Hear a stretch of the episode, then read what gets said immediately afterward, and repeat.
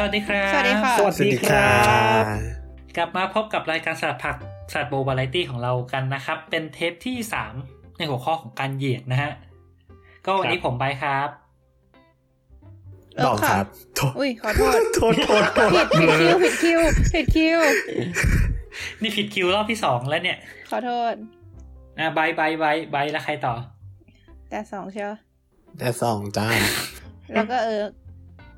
แล้วก็ไอซ์ครับ โอเคครับ ครบสี่คนเช่นเคย องค์ประชุมเดิมครับค่ะองค์วะองค์องค์ประชุมที่เราเกริ่นกันมายาวๆ แล้วเพิ่งจะมาเข้าเรื่องกันเทปนี้นะฮะรู้สึกเหนื่อยมากตอนนี้บอกเลย โอเค ก็สำหรับประเด็นวันนี้เนอะแล้วก็จริงๆทิ้งไว้ตั้งแต่เทปที่แล้วแล้วแหละว่า เราอยากคุยกันเรื่องของการเหยียด เราเกลียดคำนี้ ว่าเออเรื่องเรื่องอ่าอ่าใช้คำว่าการเหยียดแล้วกันนะสำหรับตอนนี้นะเราจะพูดถึงการเหยียดในประเทศไทยนะฮะเรื่อง racism เรื่องอะไรก็แล้วแต่เนี่ย เพราะว่าเวลาเราคุยกันเนี่ยที่ผ่านมาเราคุยเราเราคุยกันในภาพกว้าง แล้วเราก็จะคุยกันในบริบทที่มันเป็นตะวันตกซะเยอะอะไรเงี้ยแล้วก็อาจจะเอาประเด็นพวกนี้มาคุยในในที่มันเกี่ยวกับสังคมไทยบ้าง แล้วก็มันก็อาจจะมีการเหยียดอื่นๆที่เราอาจจะยังไม่ได้พูดถึง ซึ่งก็เดี๋ยวมาคุยกันว่ามันมีอะไรบ้างเนาะอืมครับผมโอเค เอ่อเริ่มยังไงดีล่ะ จริงๆเราเราอยากเริ่มจาก จากเรียกว่าไงอะจากจากอะไรที่เราพูดถึงไปก่อนอะ racism กับ sexism อะไรเงี้ยในประเทศไทย สนใจประเด็นไหนก่อนฮะ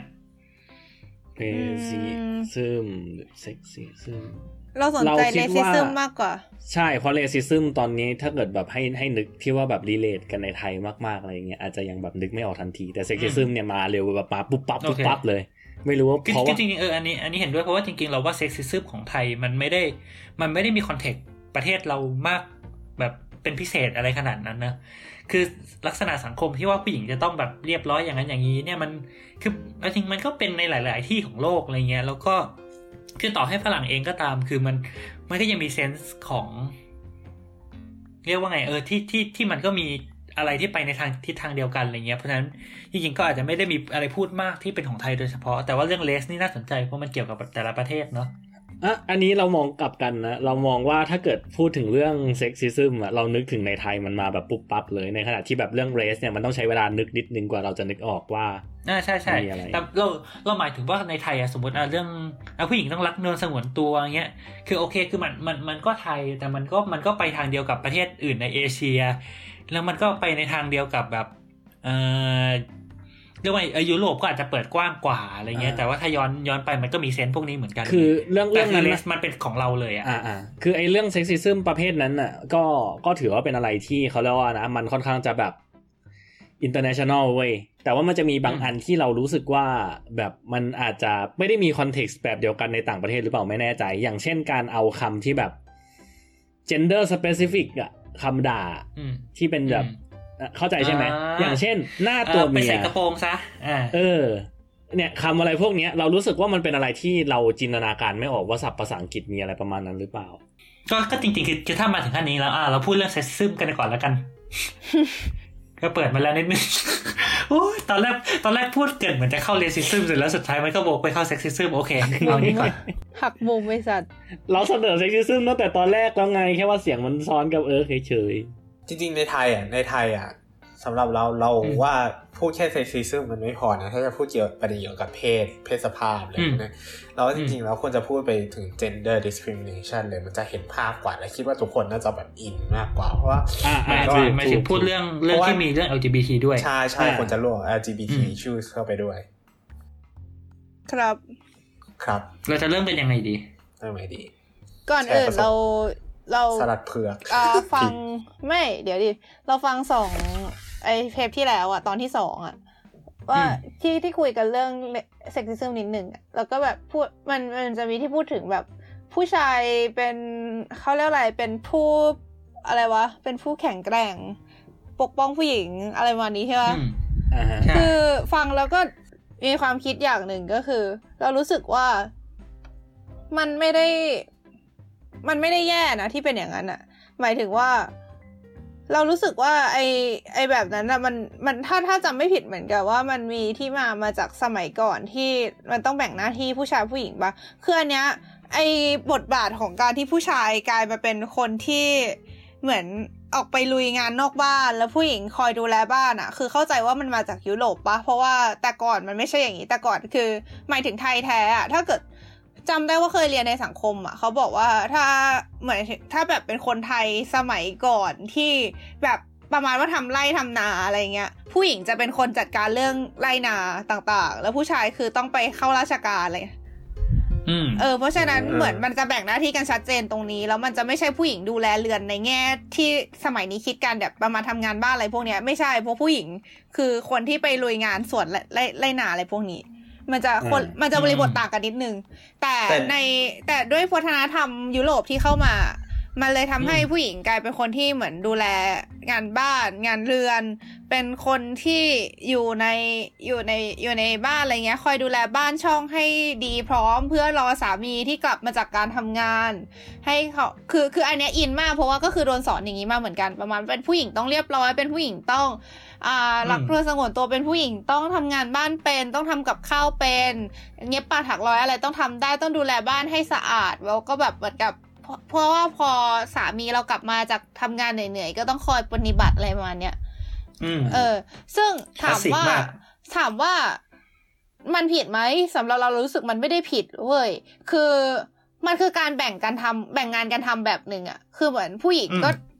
คือถามว่าถ้ามันไม่ก็มีเป็นคนดูแลไลฟ์สไตล์แบบหนึ่งบ้าน เออ ถ้าไม่มีคนดูแลบ้านอะมันบ้านบ้านจะอยู่ได้ไหมก็ไม่ได้ถูกว่า เออ ถ้าเกิดว่าแบบผู้หญิงน่าทำหน้าที่ดูแลบ้าน ผู้ชายทำหน้าที่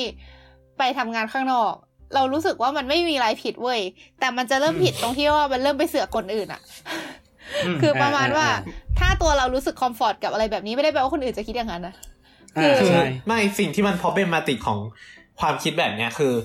เอ่อมันคือการวางไปเลยว่า มันคือการฟิกไปเลยอะ คือ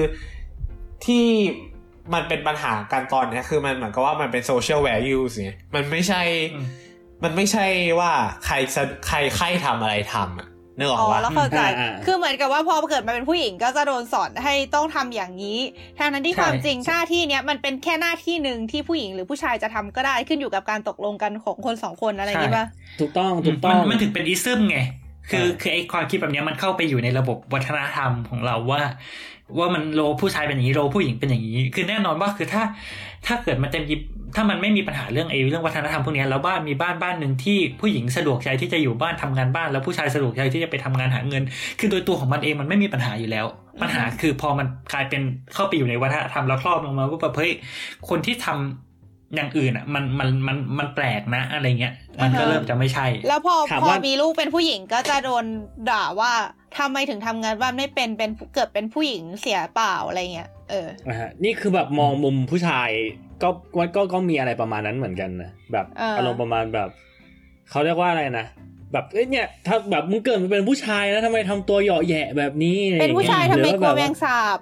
เออแบบทำทำไมไมแบบผู้ชายถึงร้องไห้อ่าเอเออเอออเออเออเออแบบแบบเขาเรียกว่าแบบเป็นผู้ชายหรือเปล่าเนี่ย อะไรอย่างเป็นผู้ชายงี้ทำไมเล่นตุ๊กตา อ่าอืมเป็นผู้หญิงคือทำไมจริงๆอะเป็นผู้หญิงคือทำแบไมบเล่นเขาหุ่นเรียยกนว่าต์นะแบบ ถ้าเกิดไม่ทำตัวเข้มแข็งอย่างเงี้ยอะฮะ อีกหน่อยโตไปจะเป็นหัวหน้าครอบครัวได้ยังไง ก็คือในในหัวนี่คือครูป๊อปเต็มหัวเลยคือหนึ่งคือ กูก็ไม่ได้อยากเป็นหัวหน้าครอบครัวป่าวะสองคือ กูก็ไม่ได้อยากแข็งแรงป่าวะสามคือ แล้วคือแบบเขาเรียกว่าบางทีกูแค่อยากอยู่ในบ้านทำกับข้าวแดกใช้ชีวิตไปวันๆของกูเนี่ยถามว่ากูต้องไปเข้มแข็งเพื่อใครวะอะไรเงี้ยแบบอ่าคำถามประเด็นประดังมากเลยครับก็คือคือจริงๆพอพูดประเด็นนี้มันมันมีอันหนึ่งที่แบบเป็นของไทยที่ไทยไทยไม่ไม่แน่ใจประเทศอื่นมีไหมแต่ของไทยชัดมากนะ เรื่องพ่อบ้านใจกล้าอ่าอ่าฮะอ่าจริงๆจริงๆมันมันเป็นการเล่นกับโรแบบนี้เหมือนกันปะใช่คือเขาบอกว่าที่พ่อบ้านใจกล้ามาตลกเพราะมันเป็นสิ่งที่ไม่เป็นจริง หมายถึงว่าแบบ คือความตลกมันคือเป็นเป็นสิ่งที่โอเวอร์ไปจากความเป็นจริงอะไรประมาณเนี่ย อืม คือมันมันโอเวอร์ไม่มันโอเวอร์อยู่แล้ว แต่คราวเนี้ยเราเรากำลังคิดว่า เออเรียกว่าไงอะมันมันมันมันมีเศษเสี้ยวของไอ้ประไอ้ประเด็นเรื่องนี้อยู่หรือเปล่าไงว่าแบบ ว่าเราด้วยความที่เรา expect ว่าผู้ชายจะต้องเป็นใหญ่ โดยโดยโดยโดยตัววัฒนธรรมอะพอกันเรา expect ว่าผู้ชายเป็นใหญ่ แบบผู้ชายจะต้องนำผู้หญิงจะต้องเชื่อฟังผู้ชาย คือพอพอมันเป็นอย่างนั้นมาตั้งแต่โบราณกาลเนี่ย แล้วพอตอนเนี้ยมันมันอยู่ในสภาพที่มันกลับหัวกลับหางว่าบางทีกลายเป็นว่าผู้หญิง เกิดมีอำนาจขึ้นมาเหนือผู้ชายปุ๊บกลายเป็นว่าผู้ชายคนนั้นกลายเป็นตัวตลกว่าแบบเฮ้ยคุณแม่งแบบ เออเป็นผู้ชายซะเปล่าอะไรเงี้ยโดนให้ผู้หญิงสั่งทำงานบ้านซักผ้ารีดผ้าได้ยังไงอะไรเงี้ยหรือเปล่า อ่าอ่าใช่ใช่เรารู้สึกว่าเซนส์ความตลกมันมาจากตรงนั้น เออ ใช่ใช่ใช่นซึ่งความจริงมันอาจจะตกลงกันในคือบ้านอยู่แล้วอะไรอย่างงี้ เออ ซึ่งซึ่งเหมือนแต่ว่าคือเราว่าอันนี้มันมันเริ่มไม่ใช่ตกลงกันในบ้านแล้ว เพราะว่าคือพอมันมันมีคอนเทนต์ที่เกี่ยวกับอะไรวันนี้ออกมาเยอะขึ้น แล้วกลายเป็นว่าคนตลกกับไอ้แบบเนี้ยแปลว่าทิศทางในสังคมเราจริง ๆ แล้วก็คือ ก็คือที่การที่เราการที่คนส่วนใหญ่ตลกกับมุกแบบนี้อยู่แปลว่าคนส่วนใหญ่ก็ยังมีแนวคิดแบบประมาณว่า ผู้หญิงจริง ๆ ผู้หญิงควรจะเป็นคนที่ทำหน้าที่อยู่บ้านซักผ้าทำกับข้าวอะไรประมาณนี้มากกว่าปะอืไม่มันเลยเราทำไม่ให้มคอองนแบบเทนต์นั้แบนบนี้นะตลก เราไม่มองแบบนั้นนะอืม เพราะว่าคือการที่ว่ามันตลกอะ เพราะว่าเขาเรียกว่าอะไรนะมันมันคือการเล่นกับสังคมที่แบบมันก็ค่อนข้างจะเขาเรียกว่านะ แบบในบ้านที่ถ้าเกิดพูดกันความจริงมันก็มีสังคมประเภทนี้อยู่อะประเภทที่แบบว่า female dominance อะแบบในบ้านนะอืมเข้าเข้าใจใช่ไหมว่าแบบเออแบบเขาเรียกว่านะ แบบผัวต้องเชื่อฟังคำสั่งเมียต่างๆ นานาอะไรอย่างนี้เราว่ามันไม่ได้การที่ว่าเขาขำอะมันมันไม่ได้หมายความว่าเขาคิดว่าผู้หญิงกับผู้ชายโรลควรสลับกันเว้ยเขาแค่ขำบางครั้งอะมันแค่ขำเพราะว่ามันเป็นมันเป็นเขาเรียกว่านะทรูธที่ตัวเองเจอมาแล้วแบบ อารมณ์เหมือนแบบเคยเคยขำอารมณ์ประมาณแบบ กับอะไรที่ว่ามันบัดซบในชีวิตไหมอืมหมายถึงแบบว่ามันเหมือนแบบทำไมมันเหมือนแบบอะเหมือนเห็นตัวเองอยู่ในนั้นบ้างก็มีแบบว่าอารมณ์ประมาณแบบไม่ใช่ไม่ใช่ว่าเชื่อว่าแบบโรลมันควรสลับกันอะแต่บางครั้งอ่าไอไอโจ๊กที่เขาเล่นมาก็จะเล่นมาในอารมณ์ประมาณแบบว่าแบบ อะ ผู้หญิงอยากซื้ออะไรเราซื้อให้ แต่ว่าผู้ชายอยากซื้ออะไรเมียไม่ให้อะไรแบบนั้นอะซึ่งมันเป็นอะไรที่หนึ่งก็คือเกิดขึ้นจริงในหลาย ๆ บ้านในหลาย ๆ สังคมอะอืมอะฮะ ฉะนั้นบางครั้งการที่ว่าเขาขำไม่ได้หมายความว่าเขาต้องการให้มันกลับหัวกลับหางกลับมาเป็น male dominance เหมือนเดิมหรืออะไรแบบนั้น มันแค่เฮ้ยเออ กูเคยเจออะไรแบบนี้ว่ะแบบบ้านกูก็เป็นแบบนี้อยู่ตอนนี้ว่ะอะไรอย่างเงี้ยมันเหมือนแบบมันเหมือนการขำกันในหมู่วง loser มากกว่า อืมคือข้อข้อแรกคือต้องถามว่าทำไมถึงถึง treat ว่ามันเป็น loser แล้วก็จริงๆอ่ามันมันมีประเด็นว่า เออคือทำไมไม่ทำไมไม่มีเพจแม่บ้านใจกล้า อืมทำไมไม่มีเพจแม่บ้านใจกล้า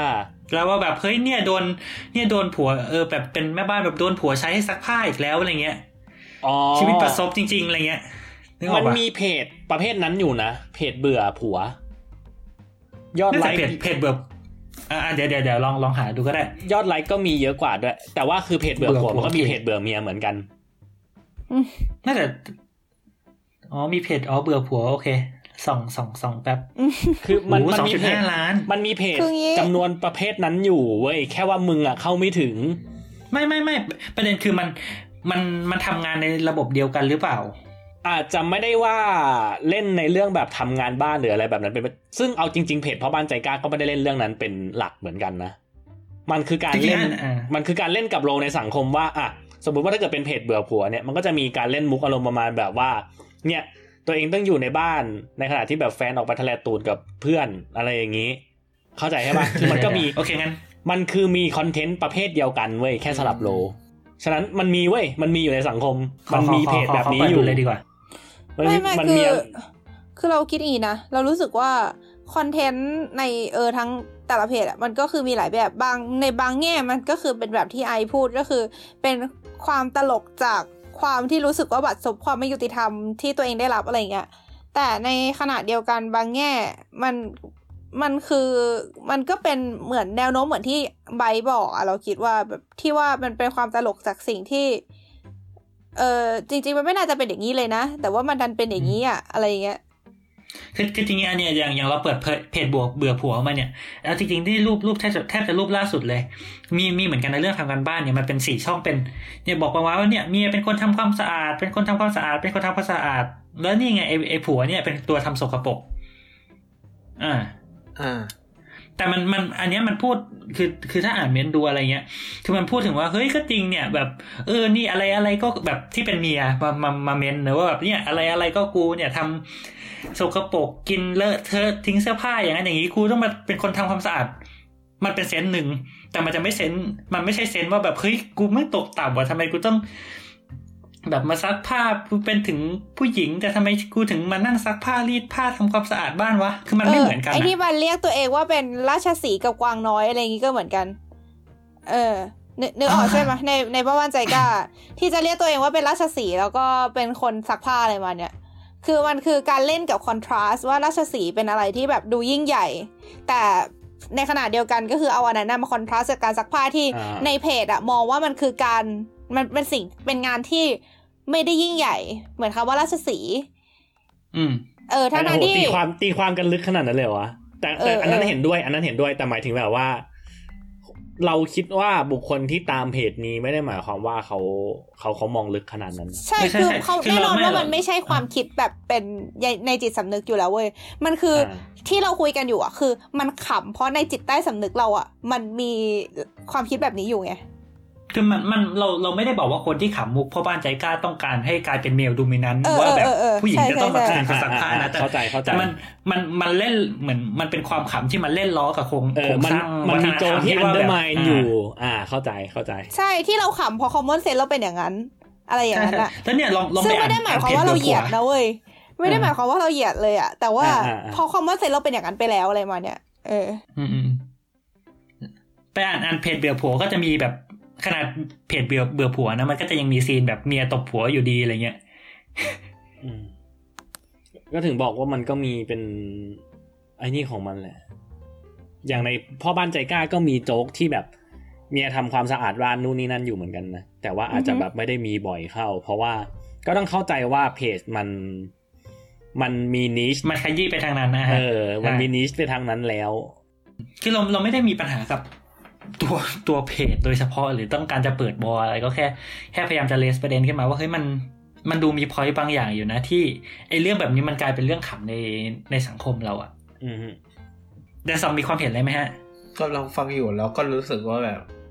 มันก็จะโยงเข้าเรื่อง PC เลยเปล่าวะอย่างเงี้ย คือแบบทางนั้นก็ไว้ก่อน ไว้ก่อนละกันเออครับอ่าฮะ อีกเรื่องหนึ่งที่เราพูดกันมาก่อนหน้านี้แล้ว เรายังไม่ได้แบบเจาะลึกถึงก็คืออีเรื่องการที่ว่าเอาคำที่เกี่ยวกับเพศมามาใช้เป็นอ่าใช่คำด่าใช่ซึ่งอืมเราก็จะโยงเข้าเรื่องที่สองเลยก็คือเป็นเรื่อง e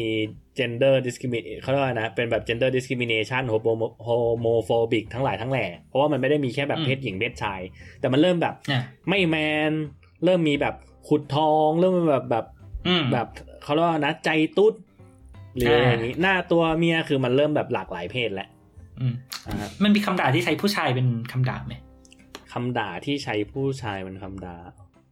มีแต่อวัยวะเพศอะเออ มีแต่ป่วย โอเค โอเค ไม่ใช่คือใช่อย่างเอาจริง เอาโอจเคริง อย่าง อย่างต่างประเทศอะเรารู้สึกว่าคำศัพท์ที่ใช้ด่าในต่างประเทศแม่งค่อนข้างจะ ค่อนข้างจะเท่าเทียมกัน เว้นแต่คำว่าบิชคำเดียว ซึ่งคำว่าบิชความจริงก็สามารถใช้ได้กับทั้งชายและหญิงอยู่แล้วด้วยอืม แล้วคคำว่าเท่าเท่าเทียมคำอื่นคือเดี๋ยวนะขออะนึกก่นอย่างเช่นสมมุติว่าอวัยวะเพศทั้งสองแบบดิกกับคันอืมความหมายในการใช้ด่าความหมายเหมือนกันเว้ย you don't have to be a dick about it กับ you don't have to be a such a cunt about it เหมือนกันอืมโอเคอ่าฮะไม่ได้ต้องมีเป็นแบดูบดเสียงเปล่าวะตูดต้องดูดเสียงว่าวะเอเฮ้ยออันไม่ไม่อันอันนี้เราเราเราทำเพื่อการศึกษาฮะ ใช่ เป็นอ่า edutainment อืมเข้าใจไหมกูจะพูดดิกคันก็ได้ you motherfucker you don't have to ได้เหรอวะ เดี๋ยวเดี๋ยวเดี๋ยวไม่เป็นไรเดี๋ยวเดี๋ยวเอออันนี้ต้องเดี๋ยวพูดเตืไปอนยาวๆก็จะมี n word มีอะไรโผล่มานะฮะเอพิสิกคอนเทนต์ไหมวะอ่าฮะเออแต่เอาจริงก็คือเนี่ยอันนี้ก็เคยเถียงกับเพื่อนว่าทำไมทำไมเราถึงด่าผู้ชายว่าหน้าหี แต่ไม่ด่าผู้หญิงว่าหน้าควยวะ อะไรเงี้ยอืม educational ค่ะทุกคน อย่าอย่าอย่าเพึ่งอย่าเพึ่งอะไรกันนะคะเรารู้สึกว่า เพราะว่าอันนี้คือพูดอันนี้ปกตินะแบบ อันนี้อืมอันนี้คือคิดเอง แต่ก็ไม่แน่ใจว่ามันจะจริงหรือไม่จริงนะอะคือเวลาเราด่าเราใช้คำว่าควยอยู่แล้วอะเข้าใจใช่ปะคำว่าหน้าหีกับคำว่าควยรู้สึกว่ามันเป็น substitute กันอะเข้าใจใช่ไหมคือเพราะเราด่าคนอื่นว่าหีอะมันมันไม่มีคำมันไม่มีคำด่าที่แบบเฮ้ยแบบหีอะไรอย่างเงี้ยมันเป็นมันเหมือนเป็นคำอุทานมากกว่าอ่าอ่าฮะเข้าใจใช่ปะการที่ว่าอ่าเติมคำว่าหน้าหีเข้าไปมันเลยกลายเป็นแบบเออเหมือนกับว่าไอ้คำว่าหน้าหีเนี่ยแหละคือใช้แทนคำว่าคันของภาษาอังกฤษอะ ในขณะที่ว่าคำว่าควยนี่มันเหมือนแบบ เออ มันก็แบบมันก็คล้ายๆกับคำว่าดิกอะเข้าใจใช่ไหมคือ มันเหมือนเป็นคือประมาณว่า substitute อ่ากันในหน้าในแง่นั้นอะว่า แค่ว่าคำว่าหีเฉยๆแม่งมันด่าแล้วมันรู้สึกว่ามันเขามันเรียกว่าขาดนะขาดอะไรไป มันขาดอะไรไปเขาเลยแอดขึ้นมาคำนึงอะไรอย่างนี้มากกว่า เข้าใจใช่ปะแบบมันไม่ได้ว่า ก็ถ้าเกิดมองว่าแบบเออทำไมมีหน้าหีแล้วไม่มีหน้าควายก็เหมือนมองกลับกันว่าแบบทำไมมีคำด่าว่าควายแต่ไม่มีคำด่าว่าหีเฉยๆอะไร เก็ตปะคือก็เลยรู้สึกว่าเออมันก็มีในแง่มุมนั้นทั้งสองเพศถ้าจะว่าไป อือืมมอันอันนี้คือพูดถึงคำที่เป็นอวัยวะเพศนะครับอืมอ่าแต่มันมันก็จะมีคำที่พูดถึงลักษณะ อืมอย่างที่พูดมาตอนแรก ๆ เนี่ยอ่าอืมซึ่งไปอันใส่นั้นกระนี่โปก็รงเลยไปอะไรอย่างงี้ปะเออ ซึ่งอันนี้มันค่อนข้างจะชัดนะอืม แล้วก็ FYI นะก็ก็มีผู้หญิงใช้เป็นปกตินะครับเนี่ยใช่ไม่ไม่ใช่ใช่ว่าแบบใช่ผู้ชายจะใช้อย่างเดียวอะไรเงี้ยเออ มันก็เลยกลายเป็นแบบว่า หลาย ๆ ครั้งมันทำให้เรารู้สึกว่าเราก็สนับสนุน การ stereotype หรือการแบบเขาเรียกว่านะแบบว่า prejudice กับอะไรแบบนี้ไปในตัวโดยที่เราไม่รู้ตัวออืมอืมเราเคยคือจริงๆสุดท้ายมันมันมันมันเลยเป็นเป็นประเด็นว่าคือคือคนแหมอันอันนี้ไม่รู้แต่สองมีคอมเมนต์หรือเปล่าแต่คือจะมีคนชอบโจมตีเฟมินิสต์ในแง่นี้ไงว่าแบบเฮ้ยคือทำไมผู้หญิงอย่างนั้นอย่างนี้อะไรเงี้ยคือจะเรียกร้องความเท่าเทียมแต่ผู้หญิงยังอย่างนั้นอย่างนี้เลยคือแบบ เฮ้ยเฟมินิสต์มันไม่ได้เกี่ยวกับว่าแบบจะเรียกว่าไงคือมันมันเป็นมันเป็นเราพูดในเชิงโครงสร้างพูดในเชิงวัฒนธรรมมากกว่าเป็นผู้หญิงแบบนางสาวกรนางสาวขอทำตัวอย่างนั้นอย่างนี้ คือเพราะว่าผู้หญิงก็สามารถ support อะไรที่มันที่มันไม่โอเค อะไรที่มัน เป็นความไม่เท่าเทียมทางเพศได้เหมือนกันอะไรอย่างเงี้ยเนอะใช่ ก็คือเฟมินิสต์มันไม่ได้จำเป็นว่าคุณต้องเป็นผู้หญิงถึงจะต้องเป็น คือแบบ คือมันมันแปลตรงตัวว่าสตรีนิยมใช่ไหมล่ะคือเหมือนกับว่าซึ่งมันก็ควรจะเป็นเปลี่ยนชื่อซะเออมันควรจะเปลี่ยนชื่อ คือมันมันมันมีปัญหาเรื่องของคำไงแล้วก็เหมือนกับว่า first impression คนมันก็จะไม่ค่อยดีไงเหมือนอืมคนก็ไม่ได้เข้ามาศึกษาว่าทุกวันนี้เฟมินิสต์คืออะไรเฟมินิสต์ต่อสู้เพื่ออะไรอะไรเงี้ยเขาก็จะรู้สึกว่าแบบว่าเหมือนคุณโปรให้ผู้หญิงเป็นใหญ่แค่นั้นแหละอะไรประมาณเนี้ยซึ่งมันก็ไม่ใช่เออเรื่องเนี้ยเรื่องนี้มีมีอยู่ประเด็นหนึ่งที่ เคยเคยเจอมาแล้วก็เหมือนเป็นที่ถกเถียงนิดหน่อยก็คือ ในเมืองที่เอิร์กอยู่เนี่ย มันจะมีโรงหนังที่มันจะมีโปรโมชั่น Lady Day อะคือถ้าผู้หญิงอะ ไปดูหนังในวันอะไรวะวันพุธมั้งเออ ทุกวันพุธอะมันพุธคือจะได้ลดราคา เฉพาะผู้หญิงนะเออใช่เป็นเป็นเป็นโปรโมชั่น Lady Day ซึ่งอืมเออปกติถ้าเอิร์กไปแล้วไปกับเพื่อนผู้ชายอะ เออก็คือจะจะจ่ายรวมกันแล้วก็เอามาหารอะ get ปะคือเอาส่วนเอิร์กอ่าส่วนเข้าใจของเอิร์กเข้าใจไปหารให้คนอื่นอะแล้วทีเนี้ยอืมแฟนเอิร์กก็มาถามว่าทำไมต้องทำอย่างนั้นด้วย ก็คือมันเป็นสิทธิ์ของเราอะเหมือนถึงเป็นเป็นสิทธิ์ของเอิร์กเองที่อืมที่จะได้รับส่วนลดอันนั้นที่จะต้องที่จะได้จ่ายน้อยกว่าคนอื่นอะไรประมาณเนี้ยเราก็ตอบไปประมาณว่า มันก็ไม่ได้เหมือนกับราคาไม่ได้ต่างกันเท่าไหร่เรารู้สึกเราไม่ชอบอะไรแบบนี้ เราไม่ชอบการที่ว่าแค่เป็นผู้หญิงก็ก็ได้สิทธิอะไรประมาณเนี้ย เอออมเราก็คือรู้สึกว่าทำแบบเนี้ยมันทำให้เพื่อนผู้ชายที่ไปด้วยกันน่ะน่าจะแบบเหมือนกับยังไงสบายใจกว่า อ่าโอเค หมายถึงก็ก็คือแบบไม่ได้เข้าใจรู้สึกว่าแบบเอาขี้โกงนี่หว่าอะไรประมาณเนี้ยคือเราอาจจะคิดมากอืมไปเองไงแต่คืออยากรู้ว่าอ่าคนอื่นๆน่ะ คิดยังไงกับประเด็นนี้เราเราเราเข้าใจประเด็นนี้ คือคือโอเคคือถ้าฟังอ่า Lady Day มันอาจจะฟังดูไม่แปลกมาก แต่สมมุติเราไปอยู่ในอเมริกาแล้วเรามี Black Day อ่า อะไรอย่างเงี้ยว่าแบบเออคนคนดำจ่ายตั๋วราคาถูกกว่านะมันจะประหลาดขึ้นมาทันทีอะไรเงี้ยอืมอืมคือนอกจากเรื่องเนี้ย คือเรื่องเนี้ยเรารู้สึกว่ามันไม่ make sense เว้ยแต่มันจะมีเรื่องอื่นที่ มันก็ดู make sense นะ อย่างเช่นในรถไฟอะชั่วโมงเร่งด่วนบางทีมันจะมีตู้ที่เขาให้แค่ผู้หญิงขึ้นอย่างเดียวอะไรเงี้ยเป็นตู้อืม lady ก็คือเพื่อความปลอดภัยอะ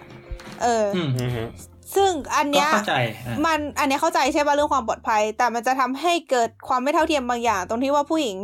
อาจจะมีสิทธิ์ได้ขึ้นรถไฟเร็วกว่าผู้ชาย อะไรประมาณเนี้ย และอีกอันหนึ่งที่เคยเจอมากับตัวก็คือ เวลาไปดูคอนเสิร์ตแบบที่เป็นบัตรยืนอะมันจะมีโซนผู้หญิงอะซึ่งโซนผู้หญิงอะแม่งอยู่หน้าเลยเว้ยคือมันจะอยู่หน้าเวที แล้วก็แบบอ่าเหมือนเหมือนกินไปประมาณ ครึ่งเวทีหน้าทางซ้ายอะไรมาเนี่ย คือคือไม่ได้ครองหน้าเวทีทั้งหมดอันนึกออกใช่ปะแต่ว่าโซนนั้นอะ48มันอยู่ทำบ่อยหน้าเวทีเว้ยแล้วคือ หมายความว่าคือแค่เป็นผู้หญิงอะก็ได้ได้ได้รับประกันว่าอยู่หน้าชัวร์เก็ตใช่ไหมเออเข้าใจเข้าใจ ซึ่งโอเค มันเป็นบัตรยืน มันมีเรื่องความปลอดภัยแบบเราก็คงโอเค เราก็คงไม่อยากไปยืนเบียดกับผู้ชายแน่นอนอยู่แล้ว ถูกปะอีกอย่างหนึ่งคือเรื่องความสูงด้วย เพราะว่าบัตรบัตรยืน แล้วเขาอาจจะแอดซูว่าผู้หญิงตัวเตี้ยกว่าผู้ชายอะไรอย่างเงี้ยแต่คือเท่าที่อือฮึดูเราก็รู้สึกว่า ผู้หญิงมันก็ไม่ได้ตัวสูง มันไม่ได้ตัวเตี้ยกว่าผู้ชายขนาดนั้นเว้ยแล้วก็อีกอย่างหนึ่งคือมันมันเหมือนมันมันกักที่มากเลยอะแบบเหมือนมันที่ผู้หญิงมันมันกินไปเยอะมากอะแล้วคือ แบบ คือก็รู้สึกว่าแบบ เออ เราจะแก้ไงวะคือแบบ คือแก้แก้ได้ด้วยการเปลี่ยนให้ทุกคอในประเทศนี้เป็นฮอนั่งเหรออะไรเงี้ยก็ไม่ใช่ปะวะคือ ก็ก็เข้าใจอะแต่ก็คือรู้สึกว่าปัญหาเนี้ยแม่งเป็นปัญหาที่แบบโคตรไม่มีทางแก้อะอือฮึเออ อืมอันนี้ก็คือเป็นนึกอคอกอนใช่ไหมเท็กซ์ของยังในไทยอยู่แล้วเนาะเพราะว่าแบบเอาจริงๆ48 group ก็มีใช่ไหมเรื่อง lady zone อะไรประมาณนั้นไม่รู้เลยอะในไทยนี่เป็นยังไงเราไม่รู้เลย ก็เราเห็นเราเห็นมีคน mention mention กันอยู่เหมือนกันว่าแบบอยากให้มีหรืออะไรประมาณนั้นมั้ง I see เหมือนแบบมีแบบมีผู้หญิงไปคอมเมนต์อะนะว่าแบบเอออยากให้อ่ามีมีแบบโซนของผู้หญิงอะไรอย่างนี้ ใช่ก็ก็ฟังไว้นะคะ ว่าถ้ามันมีมันก็จะเกิดความอึดอัดแบบนี้แหละว่าแบบอ้าวก็คือแบบกูเป็นผู้หญิงกูมาทีหลังผู้ชายที่ยืนอยู่ข้างหลังกู แต่พอเป็นกูเป็นผู้หญิงกูก็เลยได้เข้ามาตรงนี้อะไรประมาณเนี้ยเข้าใจใช่ไหมอืม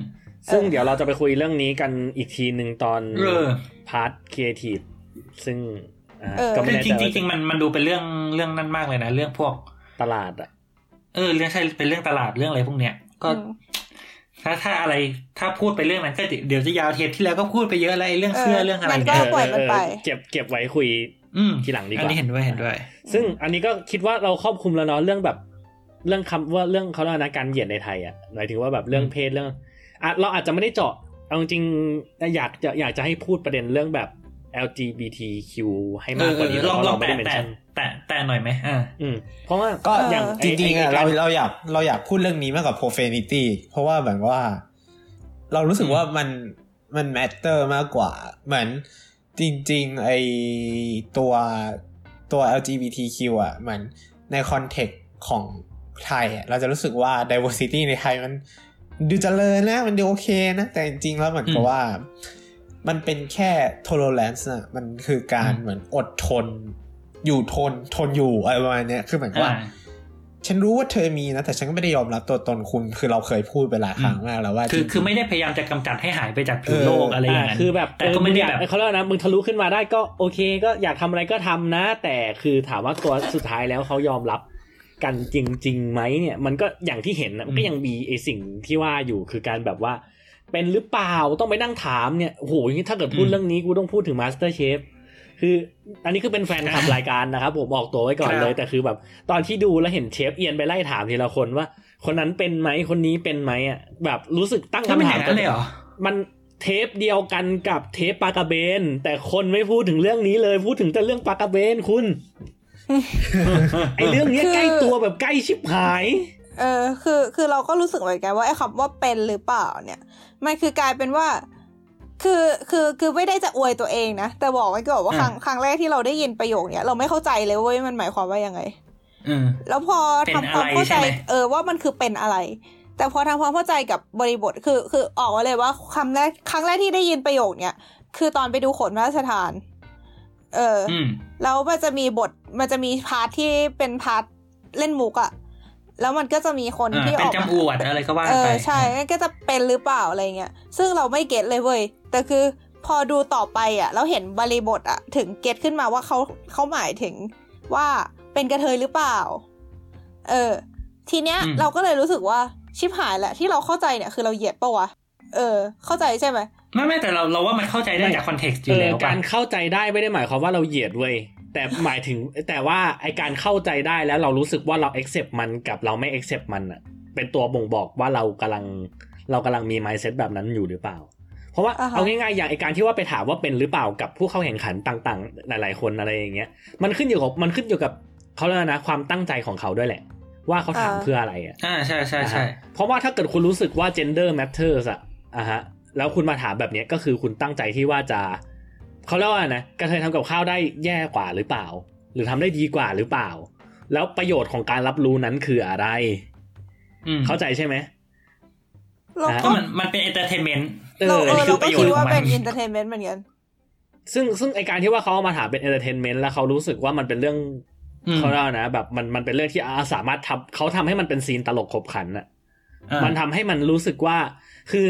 เราเคยทวีตเรื่องนี้ไปแล้วมีคนออกมาแย้งประมาณแบบว่าเขาอาจจะพูดด้วยความเอ็นดูอะไรอย่างเงี้ยแต่ถ้าเกิดคุณพูดด้วยความเอ็นดูจริงๆฝ่ายอีดิทไม่ควรจะทำให้มันออกมาเป็นซีนที่ทำให้มันดูตลกขบขันปะวะไม่เราแล้วเราเราจะพูดด้วยความเอ็นดูทำไมในประเด็นเนี้ยมันไม่มีประโยชน์อะใช่ไรเลคือยจการริงที่ใช่กูเป็นเกย์หรือไม่เป็นเกย์ไม่ได้ทำให้การทำกับข้าวของกูอร่อยขึ้นหรือไม่อร่อยขึ้น เว้นเฮ้ยแต่ว่าเรามึงมองรู้สึกเออว่าถ้ากระเทยทำแล้วจะอร่อยกว่า หรือถ้ากระเทยทำแล้วจะเฮี้ยกว่า อันนี้นก็คืออยู่ที่มึงแหละอันนี้ก็คือมึงเหยียดแล้วมึงไม่ได้จัดจากแฟกต์แล้ว เฮ้ยเรามองอย่างนี้นะเว้ยคือถึงถึงบอกว่าถ้าเป็นกระเทยจะเอ็นดูเนี่ยเราก็ว่าเราก็มองว่าแบบนั้นคือการเหยียดอยู่ดีอะคือเหมือนกับ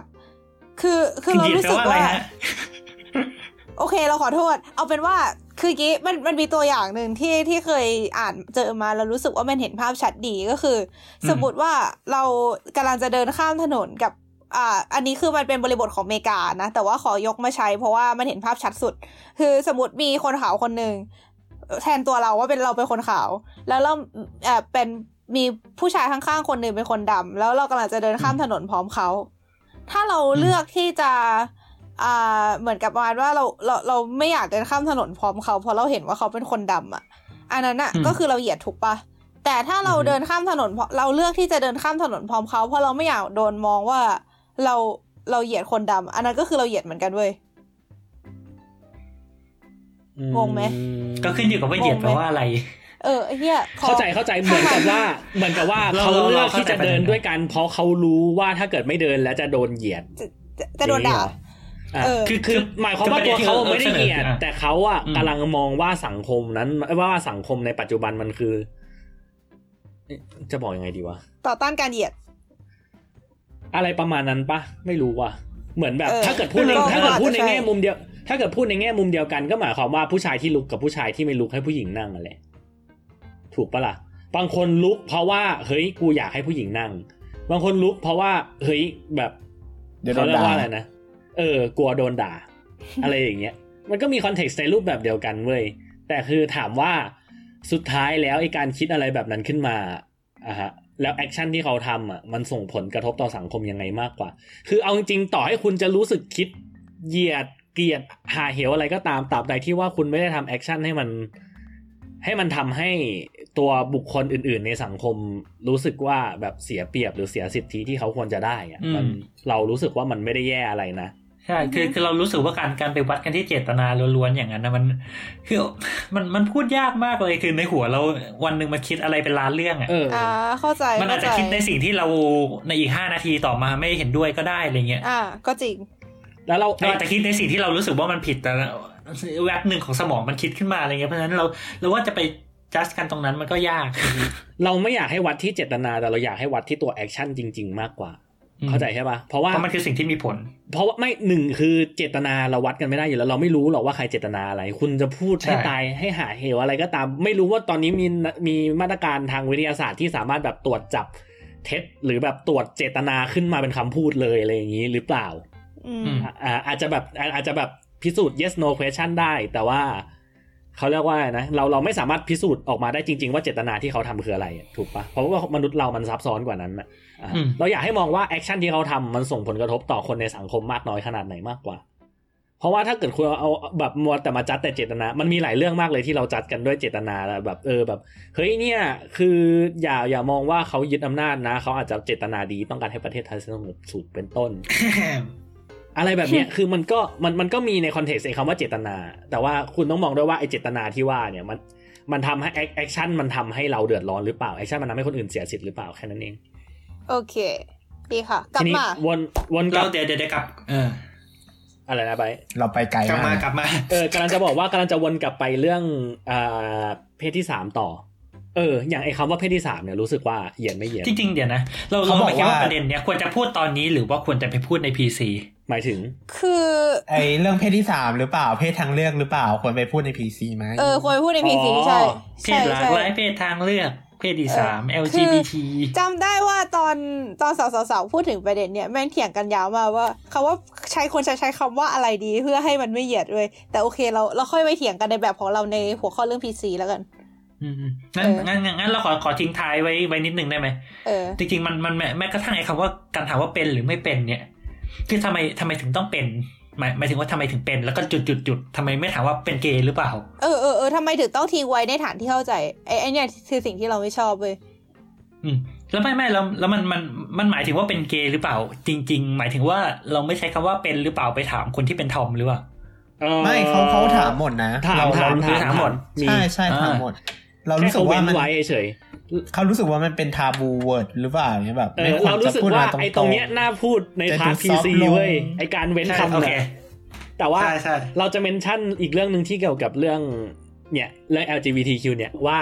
มันจะมีเขาเรียกว่านะ ที่ที่เราพูดกันไปก่อนหน้าว่าสังคมเราอะบอกว่ายอมรับเขาเรียกว่าต่างชาติมองกลับมาแล้วรู้สึกว่าเรายอมรับเพศ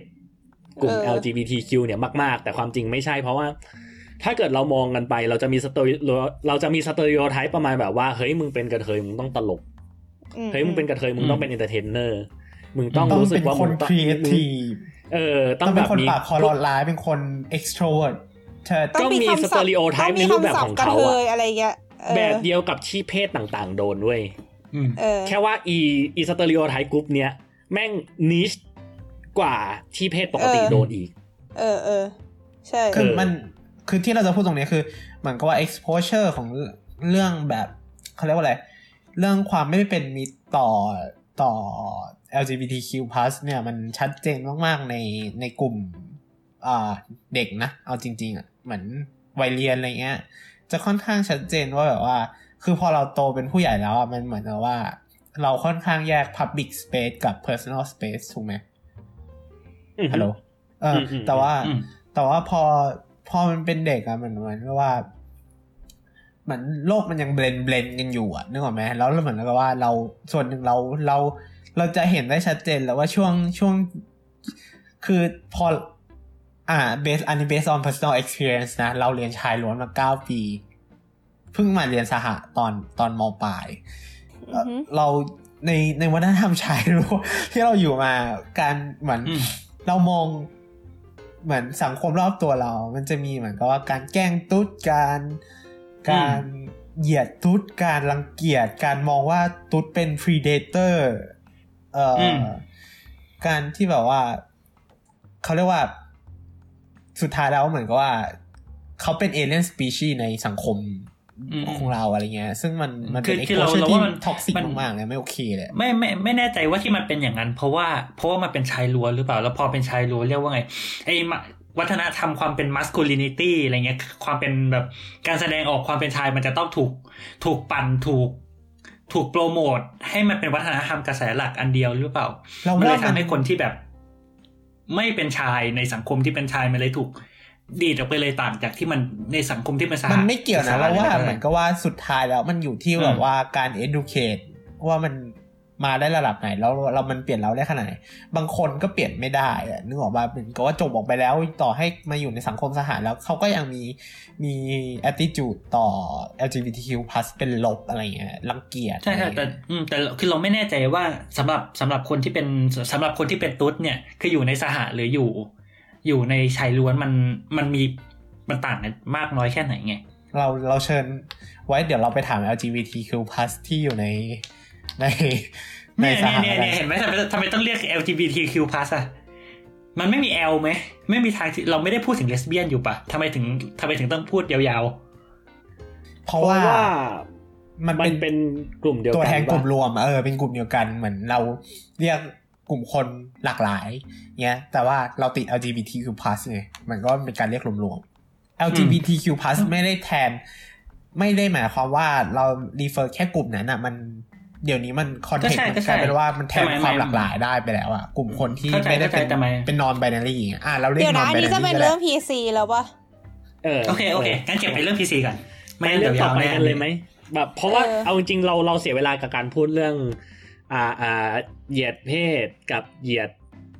อ่าแบบเราเราเสียเวลากับเรื่องเหยียดเพศมาพอสมควรละโอเคสี่สิบนาทีนะฮะเออเอาเอาจริงๆเอ้ยเอาเอาเรายังไม่ได้พูดเรื่องเลสเลย เรื่องเลสนี่ก็น่าสนใจ เราเอาเรื่องเออเลสก่อนเอแล้วกัอนเดี๋ยวอืมเตือนให้เราไปเก็บตกเรื่อง Women Day กับเรื่องเรื่องไอ้คำด่าด้วยนะ เพราะว่าเราลึกนึกเพิ่งนึกขึ้นได้อ่าฮะเรื่องอะไรนะกับเรื่องคำด่า Women Day อะใน Lady Days ในญี่ปุ่นอะอ๋อเราไปคนที่มามา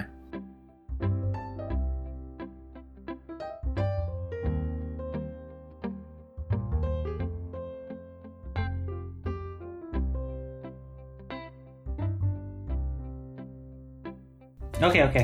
กับเข้าเรื่อง race หรือเชื้อชาติอ่าฮะเอาจริงอืมๆพอเราพูดกันใน context อ่าไทยประเทศไทยประเทศไทยเนี่ยอะฮะเราจะไม่มีแบอืบมขาวดำสักเท่าไหร่อาจจะมีเรื่องสีใช่ผิวบ้างเออเออคุณเอ้ยขาวเอาคุณดำแต่เอาจริงๆถ้าเกิดพูดใน range อะมันก็คือเรนจ์เออเดียวกันนะหมายถึงเรนจ์ใช่สีผิวอะอ่าอ่าแต่ซึ่งเราเรารู้สึกว่าอีเรื่องสีผิวเนี่ยไม่ใช่เรื่องประเด็นสำคัญ ประเด็นสำคัญน่าจะเป็นเรื่อง เวลาที่ว่าคุณไปเดินเยาวราชอืมเวลาอ่า คุณเรียกคนที่หน้าตา ตาชั้นจริงๆเดียวหรืออะไรแบบเนี้ย แบบเป็นอืมเป็น general แบบ East Asian เนี่ยคนเรียกว่าเจ๊กอืมอืมอะหรือเวลาคุณไปเดินพาหุรัตแล้วคุณแบบเออเจอคนหน้าที่ค่อนข้างจะไปในทางตะวันออกกลางหน่อยคุณเรียกว่าแบบแล้วคุณเรียกว่าแขกแขกหรือแขกอะคุณเจอเอคออแขเคกหรือเชียนบ้าคุณเรียกก็ได้ว่าฝรั่งคุณอ่าเจอคนหน้ายุ่นยุ่นๆหน่อย คุณก็เรียกว่า คุณเจอคนหน้าสไตล์ญี่ปุ่นญี่ปุ่นหน่อยคุณก็เรียกว่าจริงๆยุ่นแม่เราเคยบอกว่าเป็นคำเหยียดนะใช่ใช่เคยได้ยินมาเหมือนกันว่ายุ่นเป็นคำเหยียด โอเคแป๊บหนึ่งงั้นงั้นขอขอกลับไปที่เรื่องสีผิวนิดนึงจะได้เคลียร์ตรงเนี้ย คือเรารู้สึกว่าอันนี้คือปัญหาอีกอย่างที่ที่ที่เราบ่นมานั่นแหละ ก็คือว่าคือเราเรารู้สึกว่าไอความไอความที่เราเราอิงเรื่องความคิดไอพวกเนี้ยจากอเมริกามากเกินไปมันทำให้เรา แปลคำว่าเหยียดคำว่าเลสิซึมว่าเหยียดสีผิว ซึ่งความจริงเออมันคือเหยียดเชื้อชาติ ซึ่งมันไม่ใช่เอไม่อเหยียดเธอชาติเพราะว่านี่ก็ออกใช่มาว่าสีผิวเดียวกันอาจจะเป็นคนละเลสก็ได้ หรือว่าเลสเดียวกันอาจจะเป็นคนละสีผิวก็ได้อะไรเงี้ยอ่า เนี่ยถ้าเกิดคุณไปเซิร์ชใน Google คุณหา definition ของคำว่า race คุณก็จะรู้ว่า race หมายถึงการแข่งขันนั่นเองนะครับผม ทุยโอเคหมายอันนี้เล่นไป race แล้วหมายถึงเชื้อชาติเดี๋ยวสิยัง โอเคคืองั้นแต่งั้นงั้นงั้นขอเคลียร์อันอันอันที่เคลียร์เคลียร์เป็นนิดนึงขอขอพูดเร็วๆแล้วกัน คือมันมันก็มีประเด็นเนอะเรื่องว่าแบบเฮ้ยเป็นเช่นสมมติเป็น African American เงี้ยคือเป็นคนผิวดำที่อยู่อเมริกาพูดภาษาอังกฤษคล่องปรื๋อแต่มาสมัคร เป็นครูในสอนภาษาอังกฤษในโรงเรียนไทยแล้วโดนเหยียดไม่รับหรือนู่นหรือนี่หรือแบบโดนล้อโดนนู่นโดนนี่ว่าแบบ เออ คุณดูไม่เป็นคุณดูไม่เป็นฝรั่งอะไรเงี้ยเออ่าออ่าไม่แต่เดี๋ยวนะคือเรารู้สึกว่าซึ่งมันมัก็นมีมันมีอีกโคประเด็นหนึ่งเว้ยคือประเด็นข้างอืมขาวอะ แบบอืมแดกกูต้าอะไรเงี้ย อ่าอะแต่อันนั้นก็จะไม่ใช่ context ของเรื่อง race แล้วป่ะมันไม่ใช่เราเรากำลังคิดว่ามันไม่ใช่ racism เว้ย อ๋อคือมันจะเป็นอีกอันหนึ่งเลยอะนะ ใช่ใช่เหยียดสีผิวก็คือเหยียดสีผิวอะก็คือจริงๆมันมีคำว่าเขาเรียก colorism อยู่ xenophobic หรือ colorism ใช่แป๊บนึงนะ I see xenophobic มันมันแปลว่ามันว่าแปลว่ากลัวคนต่างชาติไม่ใช่เหรอวะฮะ ใช่เหรอ หรือลองคำว่าอะไรลองเสิร์ชสักดิหรือคำว่าอะไรสักอย่างวะไม่ใช่ xenophobic หรอที่กลัวที่เหยียดสีผิวอะเออ นี่ xenopho- xenophobia is the fear of or hatred of that which is perceived to be foreign or อ๋อ strange เออเพราะว่าซีเพราะว่า other xeno countries มีรากศัพท์มาจากสเปนิชแปลว่า foreigner เราเราว่าอาจอาจจะหมายถึงความแล้วเหยีอาจดจะหมายถึงโดยรวมนั่นแหละว่าคนที่แบบดูดูต่างจากคุณอะ อ่าอ่าอ่าอ่าโอเค ครับก็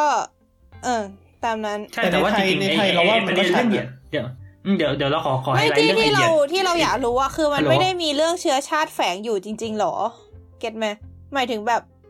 ทำไมต้องหมายถึงขาอะไรนะวคือคืออมคือประเด็นข้างข่าวที่ว่าเนี่ย ที่เราสงสัยใช่มันไม่ได้คืมีอเรื่องเชื้อมันไม่ชาติได้มีเรื่องเชื้อชาติแฝงอยู่เลยจริง ๆหรอแบบทำไมเรารู้สึกว่ามันไม่มีนะ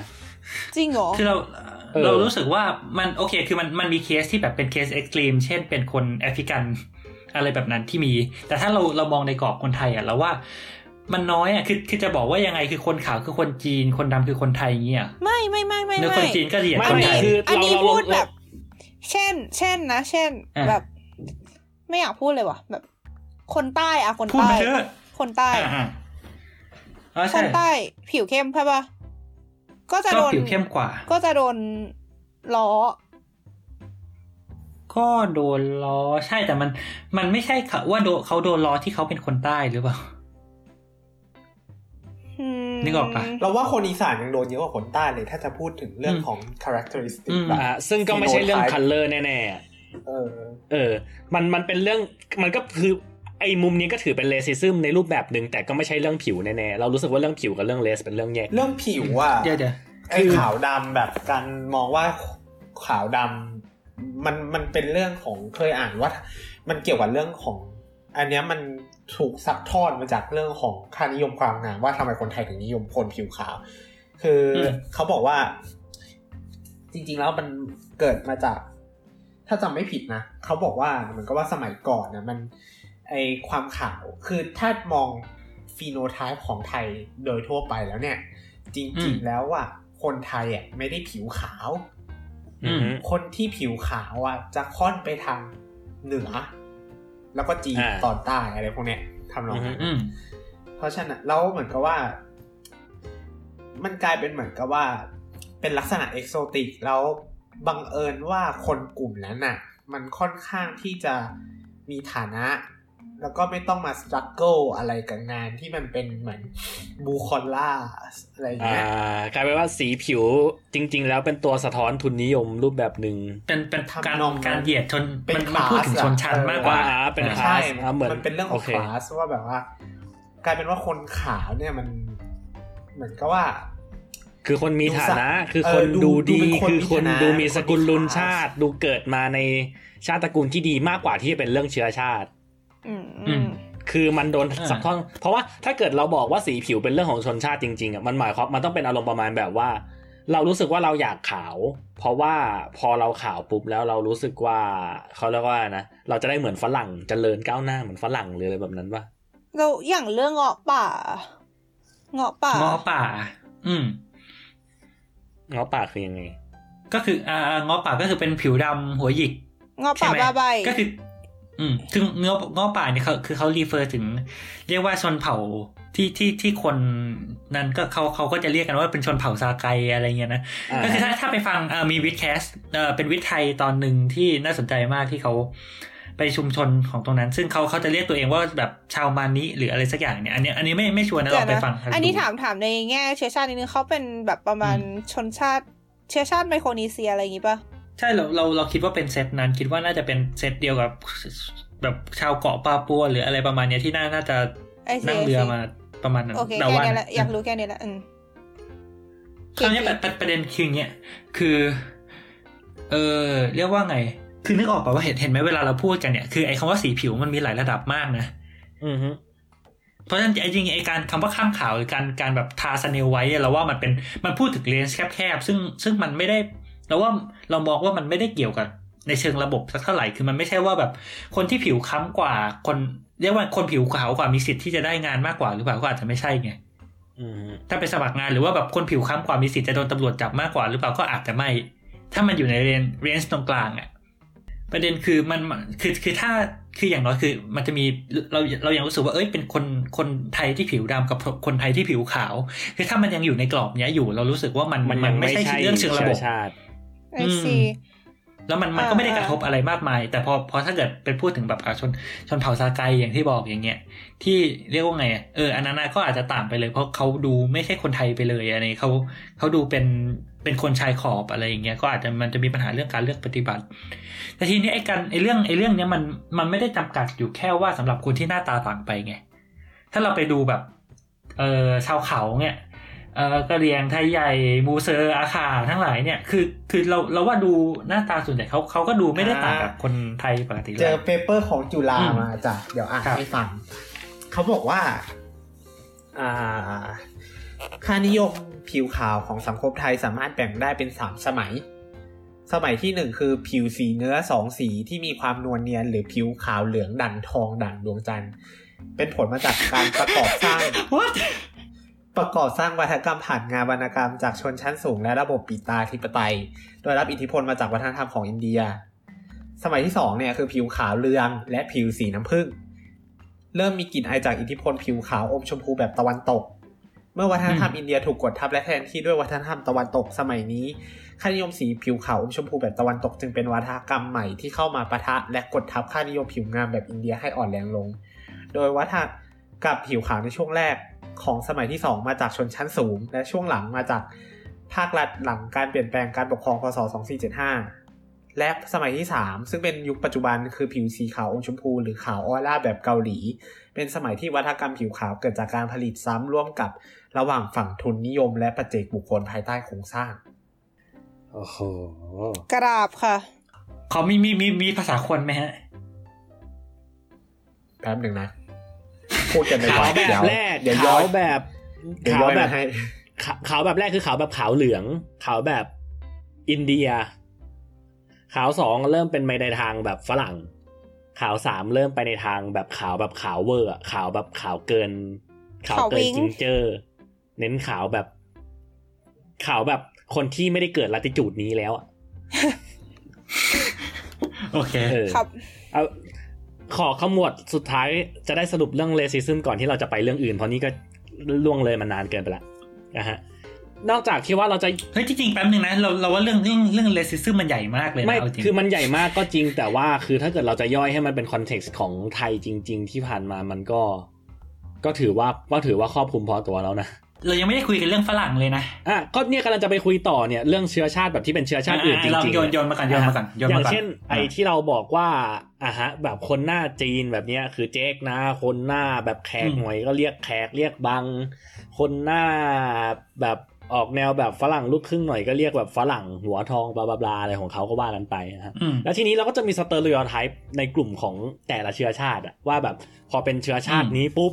หรือเอาจริงๆยังอันนี้ยังไม่รวมเชื้อชาติที่เป็นเพื่อนบ้านเราอย่างพม่า หรือกัมพูชาหรือลาวนะอ่าอ่าอ่าซึ่งไอเชื้อชาติทั้งหลายทั้งแหล่เนี่ยเราจะมีสเตอริโอไทป์กับคนกลุ่มนั้นว่าแบบอะถ้าเกิดเป็นเป็นเจ๊กเนี่ยอะฮะคุณจะหัวการค้านะคุณจะแบบเป็นคนเห็นแก่ตัว เอาแต่สังคมเขาเรียกว่านะ เอาแต่เรื่องเงินในพวกทุนนิยมสามัญในพวกตี เออแบบถ้าเกิดแม่งมาลงการเมืองก็คือมึงหวังมาแดกอย่างเดียวเลย พวกหน้าตีๆแบบเนี้ยแน่อืมๆอะไรอย่างนี้ หรือว่าถ้าเกิดเป็นบังเนี่ยอ่าฮะก็จะมาปุ๊บก็จะแบบเห็นบังปุ๊บก็จะนึกถึงแบบเฮ้ยแบบเขาต้องมาแบบในเชิงแบบกลิ่นตัวนู่นนี่นั่นหรืออะไรประมาณนั้นอะ เข้าใจใช่ปะคือมันจะมีสเตอริโอไทป์ของมันอะอย่างถ้าเกิดฝรั่งเนี่ยก็ต้องดูเจาะไปอีกว่าเราพูดถึงฝรั่งโดยรวมหรือเราพูดถึงฝรั่งแบบตามเชื้อชาติ ถ้าเกิดพูดถึงตามเชื้อชาติก็ต้องย้อนกลับไปดูหนังสือประวัติศาสตร์เราเลยจ้า ไอ้พวกฝรั่งเศสนี่นะมันแย่งฝั่งขวาไอ้ยฝั่งซ้ายแม่น้ำโขงของเราใช่ไปนออะตไรเทอเงี้ยร์เหรอดัมเนี่ยฮอลันดาที่ว่ามันเผาเนี่ยคือการลงโทษหลังจากที่ว่ามันยึดครองประเทศ มันขโมยพื้นที่บ้านเราไปถึงแม้ว่าเราจะไปขโมยพื้นที่บ้านคนอื่นมาอีกทีหนึ่งก็ตามทีแต่ ไม่รู้ตอนนั้นจำไม่ได้จำได้แค่ว่ามันยึดของเรา อ่าฮะอ่าฮะจริงๆเออเออจริงๆจริงๆคือถ้าถ้าจะพูดเจอบมันก็ยาวนะเอานี้ก่อนคือเราเรารู้สึกว่าเจ๊กเนี่ย คนจีนเนี่ย เราว่าอันเนี้ยอาจจะต้องยกออกมาหน่อย เพราะเรารู้สึกว่า มันคือนึกออกป่าว่าคือถามว่าเจ๊กอะคือเจ๊กเคยเป็นคำด่า คือเคยเป็นคำที่เรียกว่าใช้เหยียดแน่ๆใช่เพราะว่าใช่สสมัมัยยก่ก่ออนนมันเป็นมันมีมันมีช่วงหนึ่งที่ อ่าคืที่อเขาเขาว่าเจ๊กเป็นคำที่คนไทยใช้ด่าคนจีนและในในช่วงนั้นมันมันมีโครงสร้างสังคมที่มันกดทับคนจีนจอ่าริงใช่เพราะเขาอพยพมาเป็นจับกังอ่าเขาอพยพมาทำงานเชิงแรงงาน คนไทยอืม กดขี่คนจีนมาก่อน เพราะว่ายุคสมัยนั้นคือยุคสมัยที่เขามีไอ้นี่ใช่ไหมที่ว่าเขาอพยพกันมาหลังจากช่วงปฏิวัติวัฒนธรรมบ้าหรืออะไรปะๆอ่าที่เขาแบบย้ายถิ่นฐานมาเพื่อแบบมาแบบสสร้างชีวิตเพื่อใช้ชีวิตใหม่แล้วเขาก็มาทำงานเป็นบลูคอลล่าในประเทศเราอ่าอ่าโอเคนั่นแหละพอพอเขาอพยพกลับไอมาเข้าประเทศไทยแล้วแบบทำงานเป็นบลูคอลล่าไอคำว่าเจ๊กก็เลยเป็นคำที่ใช้เหยียดในสมัยนั้นนะแต่ว่ามันแบบ develop over time เนาะคือใช่คือคือตอนเนี้ยคือเจ๊กมันไม่ได้คำเหยียดแล้วเพราะว่าอย่างอย่างแรกคือ คือ คือเอาจริงๆคำนี้เราเราไอเรื่องคำเหยียดเราจะไปพูดในเรื่อง PC กันอีกทีนะ แต่อย่างอย่างเขาเขายังยกตัวอย่างอย่างไอ N word หรือคำว่านิก nigger nigga เนี่ยที่มันยังที่มันมันยังเป็นคำเหยียดในสังคมอเมริกันอยู่ เพราะว่าเออมันยังมีปัญหาเรื่อง racism ระหว่างคนขาวกับคนดำในเยอรมเอ้ยในในในอเมริกามันก็จริงยังกดกันอยู่ และไอ้คำ ใช่มันมันยังมันมีบริบทของมันในขณะที่คำว่าเจ๊กเนี่ย คือตอนเนี้ยในในไทยมันไม่มีบริบทของการที่คนไทยเหยียดคนจีนแล้วเพราะคนไทยกับคนจีนมันผสมกันไปตั้งแต่เท่าไหร่ก็ไม่อ่าถูกอย่างเงี้ยเพราะฉะนั้นคือคำคำว่าเจ๊กมันเลยแบบ เออ ก็จะแบบเอาเอาจริง ๆ คนคนไม่ว่าจะคนจีนคนไทยคนอะไรก็ไม่รู้ก็พูดกันได้เป็นปกติแล้วนะ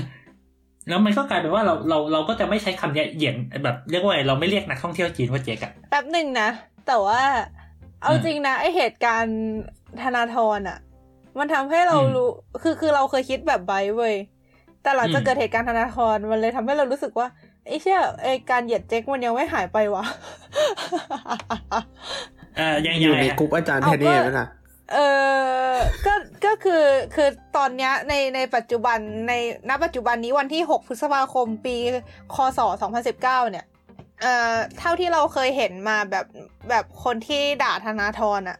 มันด่าประมาณแบบไอตีอะไรอย่างงี้ป่ะ อ่า เอาตัวอย่างใกล้ตัวก็คือคนในครอบครัว ที่จะไม่ระบุว่าเป็นอืมใคร แต่ก็คืออมเขาก็คือด่าประมาณว่าไอตี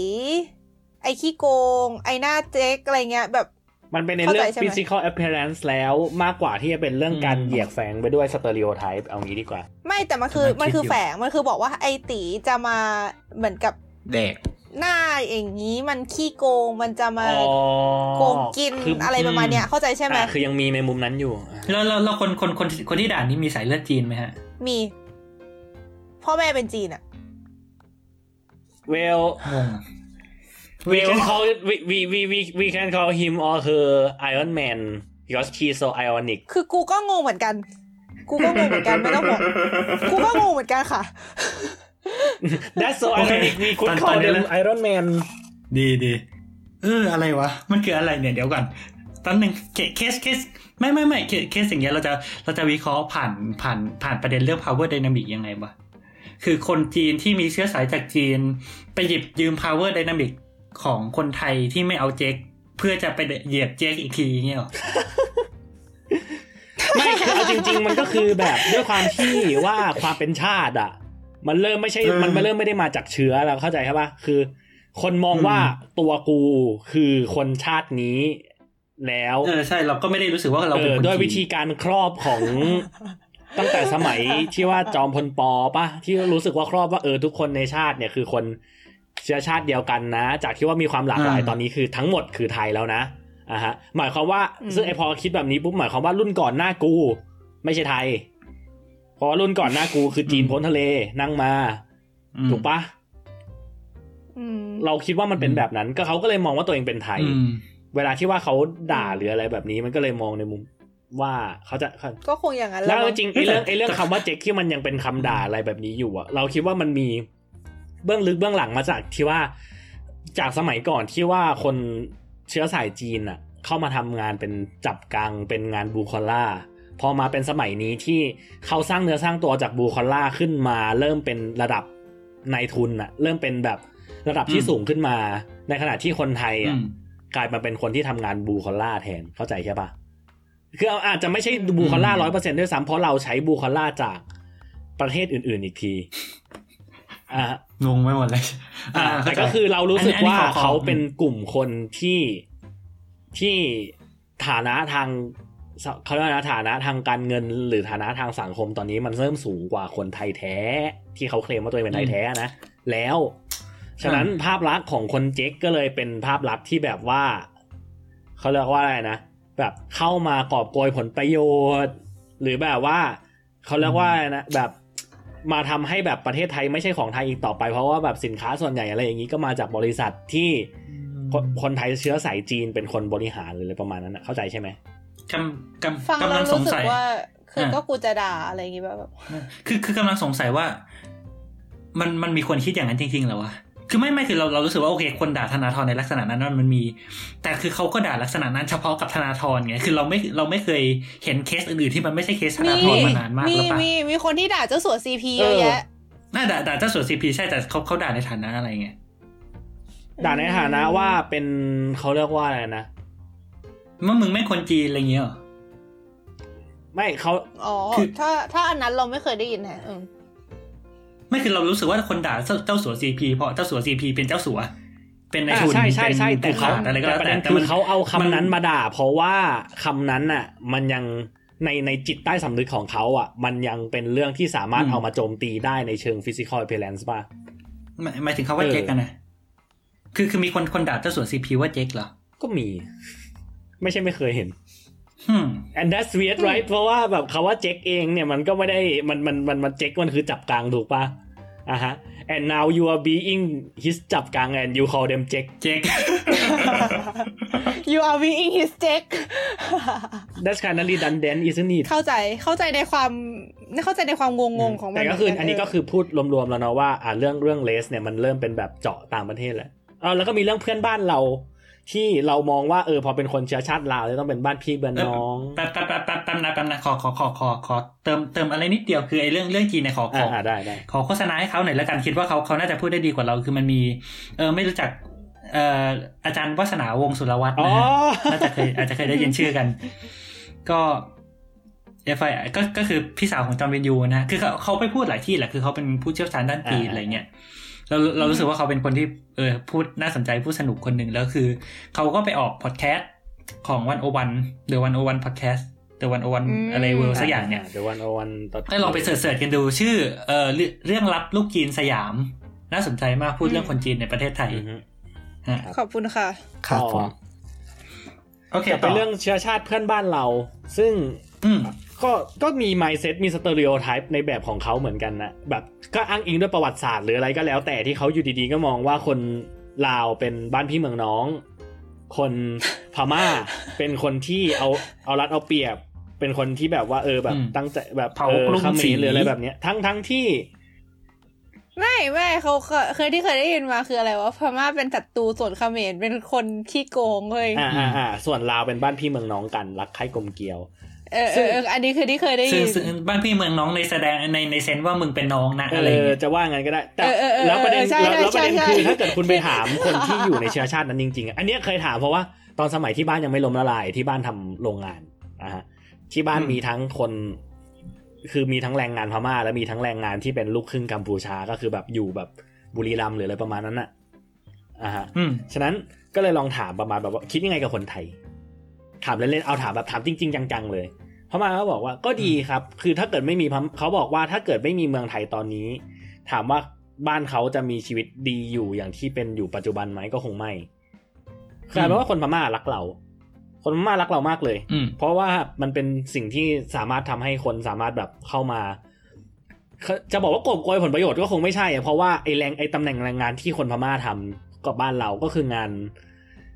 งานสามงานงานสามที่คนดีไทยสี่ไม่เอาดีอะเอออีแบบ dirty dangerous disgusting อะไรประมาณนั้นน่ะที่เขาไม่รู้ว่ามันมีคำว่าอะไรบ้างแต่มันแบบดีๆอะไรสักอย่างเลยแหละกำลังคิดถึงเดี๋ยวดีนะที่แต่สี่แต่แต่อันนี้คือสเตอริโอไทป์ฮะอยู่ปะคือกำลังบอกว่าคนพม่าทุกคนรักคนไม่ไทยเหรอจะบอกว่ามันมีคนกลุ่ม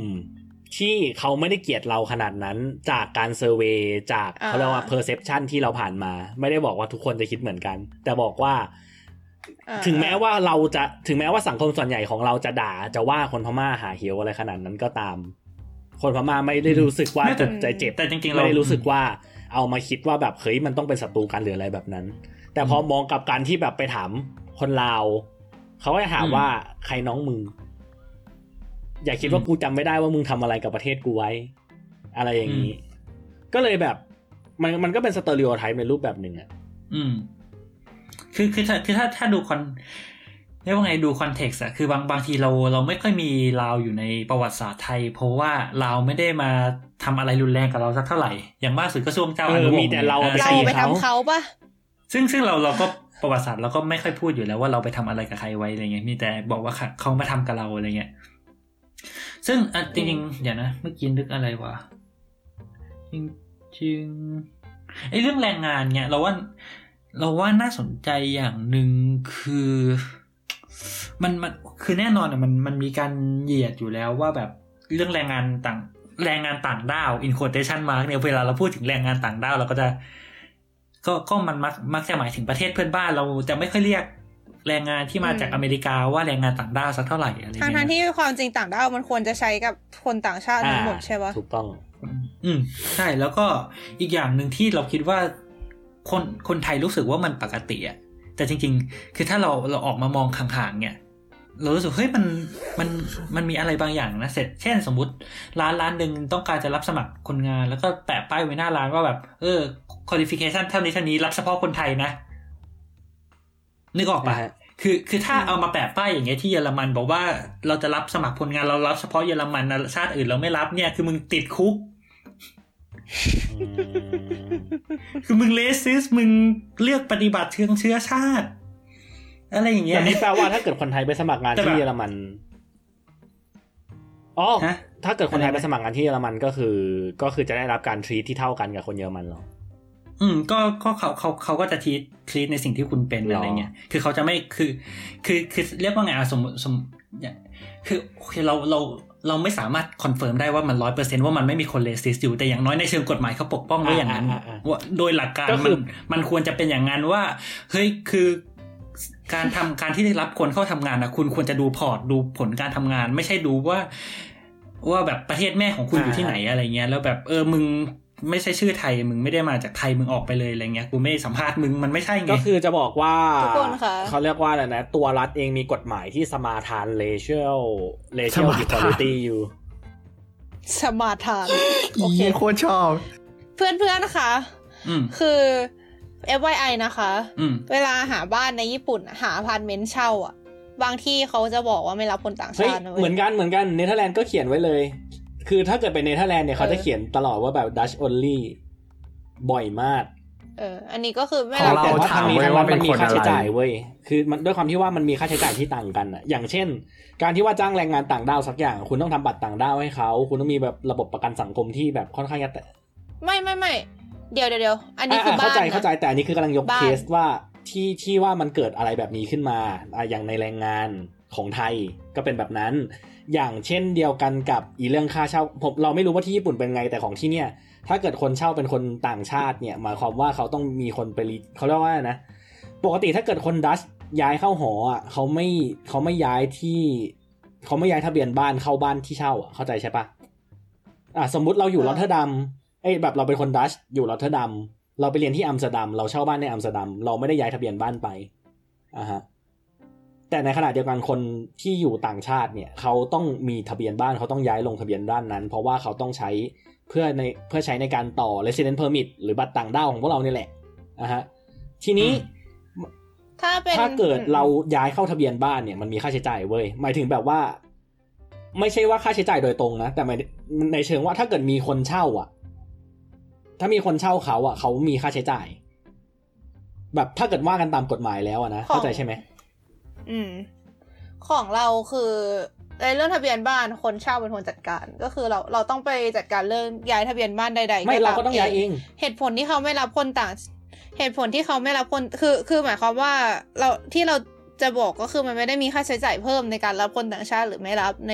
ของเคสในญี่ปุ่นนะอ๋อแต่ว่าเหตุผลที่เขาไม่รับคนต่างชาติคือเขากลัวว่า ก็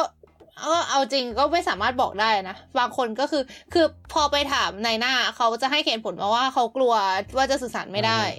แต่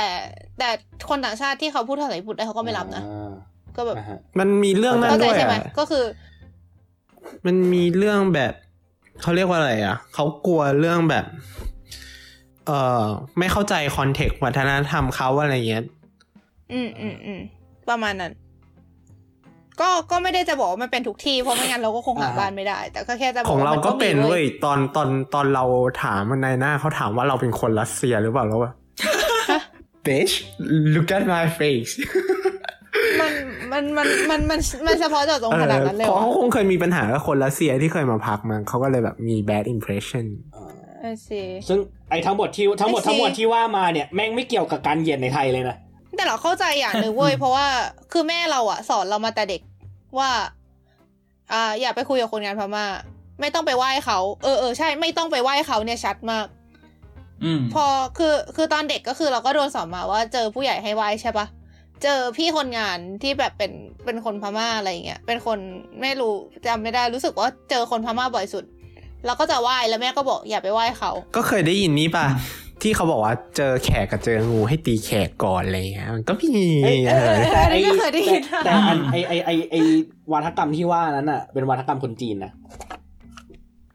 เออ เจอแขกเจองูให้ตีแขกก่อนเนี่ยวาทกรรมคนจีนนะครับ เพราะว่าเขาเอาจริงมีปะไลวอรี่กันมาในสังคมไทยสมัยก่อน อันนี้อ่านมาเดี๋ยวนะอันนี้อันจำนี้ไม่เพิ่งได้ว่ารู้เจออะที่ไหน อืมอืมอันนั้นไม่ใช่สังอันนั้นไม่ใช่แบบอันไม่ใช่ความคิดไทยอะแต่เป็นความคิดคนไทยเชื้อสายจีน หรือไม่ก็แบบคนจีนเองอะมันเป็นมาจากสำนวนจีนด้วยซ้ำถ้าจำไม่ผิด ว้าว อันนี้เดี๋ยวต้องไปหาข้อมูลเพิ่มอาจจะอะตัวสั่นทิ้งไว้ถ้าเกิดใครอยากรู้ก็ลองอืมไปเสิร์ชดูเพราะว่าเราจำได้ว่าเราก็เคยอ่านเจอเหมือนกันเพราะฉะนัน Google ดูก็น่าจะแต่หาคือทั้งได้หมดไม่ทั้ยากงมวลที่ว่ามาเนี่ยมันก็คือต้องการจะสื่อว่าอีการที่ว่าบอกว่ารับเฉพาะคนไทยเนี่ย มันก็มีค่าใช้จ่ายของมันอะเหมือนกับที่ที่นี่ถ้าเกิดแบบรับคนต่างชาติเข้าไปเช่าอะ มันอาจจะไม่ใช่แบบว่า โดยตรงว่าถ้ารับคนต่างชาติปุ๊บก็จะมีค่าใช้จ่ายหรอกแต่แบบพอรับคนต่างชาติคนต่างชาติจะย้ายเข้าบ้าน ถ้าเกิดเราปล่อยให้เขาเช่าแบบถูกกฎหมาย แบบย้ายแบบเอาทะเบียนบ้านเข้าเนี่ย มันจะทำให้เขามีค่าใช้จ่ายต้องจ่ายภาษีเพิ่มเขาก็เลยไม่รับคนต่างชาติ อะไรแบบนี้ เหตุผลเดียวกันอืมก็คือมันมีน่ารู้มันมีมันมี drive ทางทางอืมด้านเศรษฐกิจอยู่ ซึ่งเดี๋ยวก็คงไปพูดเรื่อง PC แหละเอ้ยแต่ว่าก็ก็ขอโน้ตไวันนี้นึงว่าไม่ใช่ทุกที่อืมแล้วกันนะเออเพราะที่ญี่ปุ่นไม่ใช่ โอเค อ่า โอเค แต่คือถ้าถ้าพูดถึงถึงเรื่องที่มันเป็นแบบใหญ่ขึ้นนะ คือไม่ใช่แค่แบบคนหรือว่าแบบร้านรวงหรือไง คือ คือถ้าพูดในระดับประเทศเนี้ย สมมติเรามีนโยบายที่มัน เรียกว่ากีดกันคนต่างชาติอะถูกไหม มัน มันเหมือนทรัมป์เหมือนอะไรพวกเนี้ยที่แบบเฮ้ย American first เราต้องแบบ เออ เราใช้ต้องใช้คนงานที่แบบเป็นคนอเมริกันก่อนนะ เราจะแบบ เออ เราจะไม่ไปตั้งฐานการผลิตในประเทศอื่นให้คนอื่นเขาได้ตังค์หรอกอะไรเงี้ย หรือแม้กระทั่งของไทยเองก็มีพรรคการเมืองบางพรรคหรือเปล่าที่ ก็มีนโยบายอะไรทำนองนี้ ในเชิงกีดกันครับคุ้นๆเลย อืมอ่าฮะพรรคไหนก็ไม่รู้ ที่มีนนโยบายแบบ ในเชิงยังไงนะแบบ เออกีดกันแรงงานต่างชาติอ๋อเนี่มัยนมีอยู่พักหนึ่งอะพักพักที่อืมสนับสนุนหมาไง เคยดูเพจนวลเปล่าพักพลังประชาปัตย์คง อ้าวเหรอพรรคนั้นเหรอ ใช่ ใช่ไหม ใช่เหรอดี คิดว่าได้ดีนะนี่ไม่ใช่เหรออ๋ออ๋ออ๋ออ๋ออ๋ออ๋ออ๋อไอ้นี่นี่นี่นี่พักลุงมิ่งไง ใช่ อันอันนั้นคือที่เราหมายถึงอ่าไม่แต่แต่เราไม่พักแน่ใจลุงว่ามิ่งอีกเขาพักไม่ยังไงได้หนีเขาแค่จะไปไม่พักพักลุงมิ่งเขาจะตั้งเทรดแบเรียว่าเออให้มันเป็นงานไอ้ให้มันเป็นงานอย่างงานไอ้ค้าออนไลน์อะไรอย่างเงี้ยให้มันเป็นงานของไทยเท่านั้น ใช่ แต่ซึ่งว่าเขาจะบอกก็ไม่ได้ว่ากีดกันแรงงานต่างชาตินะ จะบอกว่าอีคอนเท็กซ์ของทั้งสองคอนเท็กซ์เนี่ย ที่ว่าคนเขาด่าเขาไม่ได้ด่าเรื่องที่แบบว่าทำไมถึงต้องให้คนไทยทำล้วนๆนะเว้ย หรือว่าทำไมถึงต้องแบบเป็นอคนอเมริกาล้วนๆนะเว้ย คือเขาไม่ได้มีปัญหาเรื่องการที่ว่าคุณ discriminate ในเรื่องแรงงานเว้ย แต่คือในเชิงเศรษฐศาสตร์แล้วอะ การที่ว่าคุณสังอย่างอย่างถ้าเกิดของอเมริกาเนี่ย การตั้ง tariff หรือแบบเพดานภาษีนำเข้าส่งออก กับต่างชาติเนี่ย มันเจ็บทั้งสองฝ่าย มันไม่ได้ทำให้ชีวิตมันไม่มันมันไม่ได้ทำให้ประเทศดีขึ้น มันไม่ได้ทำให้ประเทศเกณฑ์อะไรขึ้นมา เข้าเข้าเข้าใจประเด็นในเชิงเศรษฐศาสตร์แต่มันมันก็มีประเด็นในเชิงการเมืองด้วยไงว่าแบบเฮ้ยโดยโดยเนื้อแท้แล้วมันมันคือการว่าแบบเฮ้ยคนไทยก่อนนะ หรือคนอเมริกาก่อนนะไอ้พวกต่างชาติมึง มึงอย่ามาหากินบนแผ่นดินกูอะไรอย่างเงี้ยเข้าใจมันมันมันมีเซนส์แบบนั้นด้วยไง เราก็เลยรู้สึกว่าแบบ โอเคคือคือก็แล้วแต่ว่าคุณจะขวาคุณจะซ้ายคุณจะเห็นด้วยไม่เห็นด้วยเอออันนั้นก็ก็เออก็ก็สุดแล้วแต่มันแต่มีอยู่แต่ว่า ใช่มันก็เป็นในเชิง และอันเนี้ยมันคือเชิงเชิงระบบจริงๆไงคือเราไม่แน่ใจว่า อันนี้คือคือสิ่งที่เราตั้งคำถามเหมือนกันว่าถ้าถ้าเกิดเราบอกว่าการเลือกปฏิบัติทางเชื้อชาติคือสิ่งที่ผิด เนี่ยไอการออกกฎหมายหรือข้อปฏิบัติอะไรก็แล้ว แต่ที่ทำให้แรงงานต่างชาติ ถูกกีดกันออกไปจากระบบยังไงก็แล้วแต่คือมันผิดหลักการตัวนี้ใช่ไหม มันคือเรสิสใช่ไหม ถ้าพูดในมุมนั้น ก็อาจจะใช่ ก็ใช่ ถ้าเกิดอืมถ้าเกิดเหตุผลอะไรถ้าเกิดอย่างเงี้ยเหตุผลที่เขากีดกัน ไม่ได้เป็น ben- ไม่ได้เป็นเรื่องที่เป็นเบนฟิตกับเขานะ ต้องบอกอย่างนี้ก่อน อืมแต่คือมันมันคือมันก็อาจจะมีเลสิเป็นเลสิซึมบางอย่างมีนโยบายที่เลสิสบางอย่างที่ได้ผลประโยชน์ทางเงิน ทางทางเศรษฐกิจกับประเทศไง อ่าใช่ หรือเปล่าใช่สมใช่สมมติว่ามันมีเหมือนแบบะสมมุติว่ามันอาจจะมีสมมุติเราอะเอาง่ายๆเอาเอาไม่ต้องเอาเรื่องเชื้อชาติเอาเรื่องเพศเฉยๆก็ได้อะสมมุติว่าถ้าเกิดเราจะ employ คนอ่าฮะแรงงานกลุ่มหนึ่งให้ทำ task task หนึ่งแล้วเรารู้ว่า อะคือในสังคมแต่ละคนมี skill คละกัน แต่โดยเฉลี่ยแล้วเมื่อทำการ research มาแล้ว แล้วพบว่า skill เนี้ยเราพบในเพศหนึ่งมากกว่าอีกเพศหนึ่ง เราก็จะเลือก employ คนกลุ่มนั้นมากกว่าที่จะเลือก employ คนอีกเพศหนึ่งถูกไหมเราคิดว่ามันเป็น context เดียวกันกับเชื้อชาตินะอืมแล้วเราคิดว่ามันก็เหมือนเหมือนกันนะแล้วนะครับคราวนี้มันก็ขึ้นขึ้นอยู่กับการชั่งน้ำหนักอืมทั้งหมดทั้งมวลอันไอทั้งหมดที่ว่ามาก็เป็นเรื่องเลซิซึมเรื่องการเหยียดเชื้อชาติในไทย เราวก็นไปแต่เราคืออย่างอย่างของของของอะที่แต่สองว่าที่ที่ที่ไอพูดอะมันคือเหมือนกับว่า เออ คุณมีแนวโน้มที่จะจ้างเพศนี้มากกว่า แต่ก็ไม่ได้หมายความว่า ถ้าอีกเพศหนึ่งคุริฟายคุณจะไม่จ้าง ถูกปะมันแค่เป็นตัวช่วยในการตัดสินใจไหมไม่แต่ปกติอะไม่รู้ว่าไม่รู้ว่าสำหรับคนอื่นเป็นหรือเปล่านะ แต่คือเวลาที่ว่าเขาเขียนประกาศรับสมัครงาน เขาจะบอกว่าคุณสมบัติที่เขาต้องการเว้ยแต่เขาจะไม่ได้บอกว่าเฉพาะเพศอะไรอย่างเงี้ย เข้าใจใช่ไหม เวลาที่เขาออกมาบอกประกาศ สมมติว่าบริษัท A ออกประกาศมาว่าคุณสมบัติที่เขาต้องการคือ เพศนี้จบอันนี้มามีประสบการณ์ทำการทำงานมาแล้วกี่ปี กี่ปี กี่ปี ถึงเวลาเรายื่นใบสมัครเราไม่จำเป็นต้องตรงตามคุริฟายก็ได้แบบอะอประสบการณ์เราไม่ตรง แต่เราก็ยื่นไปก่อน หรืออะไรเราไม่ตรงเราก็ยื่นไปก่อนอะไรอย่างเงี้ยแต่ว่ามันเป็นการคัดกรองคนในรูปแบบหนึ่งเข้าใจใช่ปะคือมันหมายความว่าคนที่ยื่น CV หรืออะไรแบบเนี้ยเขาก็ต้องมั่นใจแล้วว่า คุณสมบัติเขาได้ เว้นแค่ไอสิ่งที่เขาว่ามา ซึ่งมั่นใจว่ามันจะมันจะฟิตอืมคือคือคือมันมันมันมันมีคนสมัครอย่างนั้นจริงๆเหรอว่าแบบข้อหนึ่งเพศชาย แล้วแบบเราเป็นผู้หญิงแล้วเราก็ยื่นไปเพราะเรารู้สึกว่าอย่างอื่นเราโอเคอะไรอย่างมีเงี้ยมีนะ แบบ เอาเอาคืออะอ่าฮะมันก็มีทั้งไอ้ด้านเพศด้วย แล้วก็มีทั้งในด้านแบบประสบการณ์การทำงานด้วย หรือว่ามีแม้กระทั่งภาษาที่เอาง่ายๆอะเจอคนที่แบบรับสมัครเรื่องพูดว่าแบบเป็นงานที่ต้องไปทำภาษาดัตช์อะแต่พูดภาษาดัตช์ไม่ได้ แต่ส่งไปสมัครไป แล้วเขารับด้วย อืมเออดีเนี่ยแบบเนี้ยคือมันมันมี context ในมุมนี้อยู่เว้ยว่าไอการที่ว่าเขาตั้งประกาศขึ้นมา มันขึ้นอยู่กับการ formulate คำพูดด้วยแหละ ว่าแบบเป็นคุณสมบัติที่ prefer หรือเป็นคุณสมบัติที่แบบว่าจะต้องแบบเท่านั้นเท่านั้นเท่านั้น ซึ่งถ้าเกิดเป็นในแบบประกาศไอเนี้ยประกาศพวกทุนหรือประกาศราชการอะไรอย่างเงี้ยอาจจะชัด แต่ถ้าเกิดเป็นงานฝั่งเอกชนปกติเขาไม่ได้เคร่งเรื่องนั้นมากๆแค่ว่ามันเป็นมันเป็นอุปกรณ์อย่างหนึ่งที่เขาสามารถใช้กรองสำหรับเหล่า HR ให้ทำงานได้ง่ายขึ้น จริงเหรอวะแค่นี้ตอนกูสมัคร HR นี่แบบ แม่งบอกเขียนไว้เลยว่าแบบเพศหญิงก็เลยไม่สมัครเลย สมัครไม่ได้ก็เป็นเพศชายอะทำไงวะอืมไม่รู้ฮะส่วนตัวก็ยังไม่เคยสมัครงานอันนี้คือ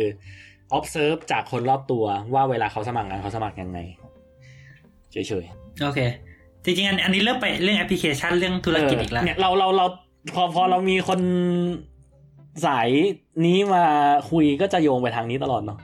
นี่แหละเงินเงินทองทองอยู่ทุกสิ่ง มันแยกกันไม่ได้อยู่แล้วแหละเอาจริงๆเราดันก็เราแบบก็เข้าใจแหละช่วยเราดัไม่นกลัได้บไปtopic อื่นไหมเพราะว่าเอาจริงๆเนี่ยสอง topic อืมเอาแค่ sexist จริงคือคือว่าเรื่อง gender equality กับ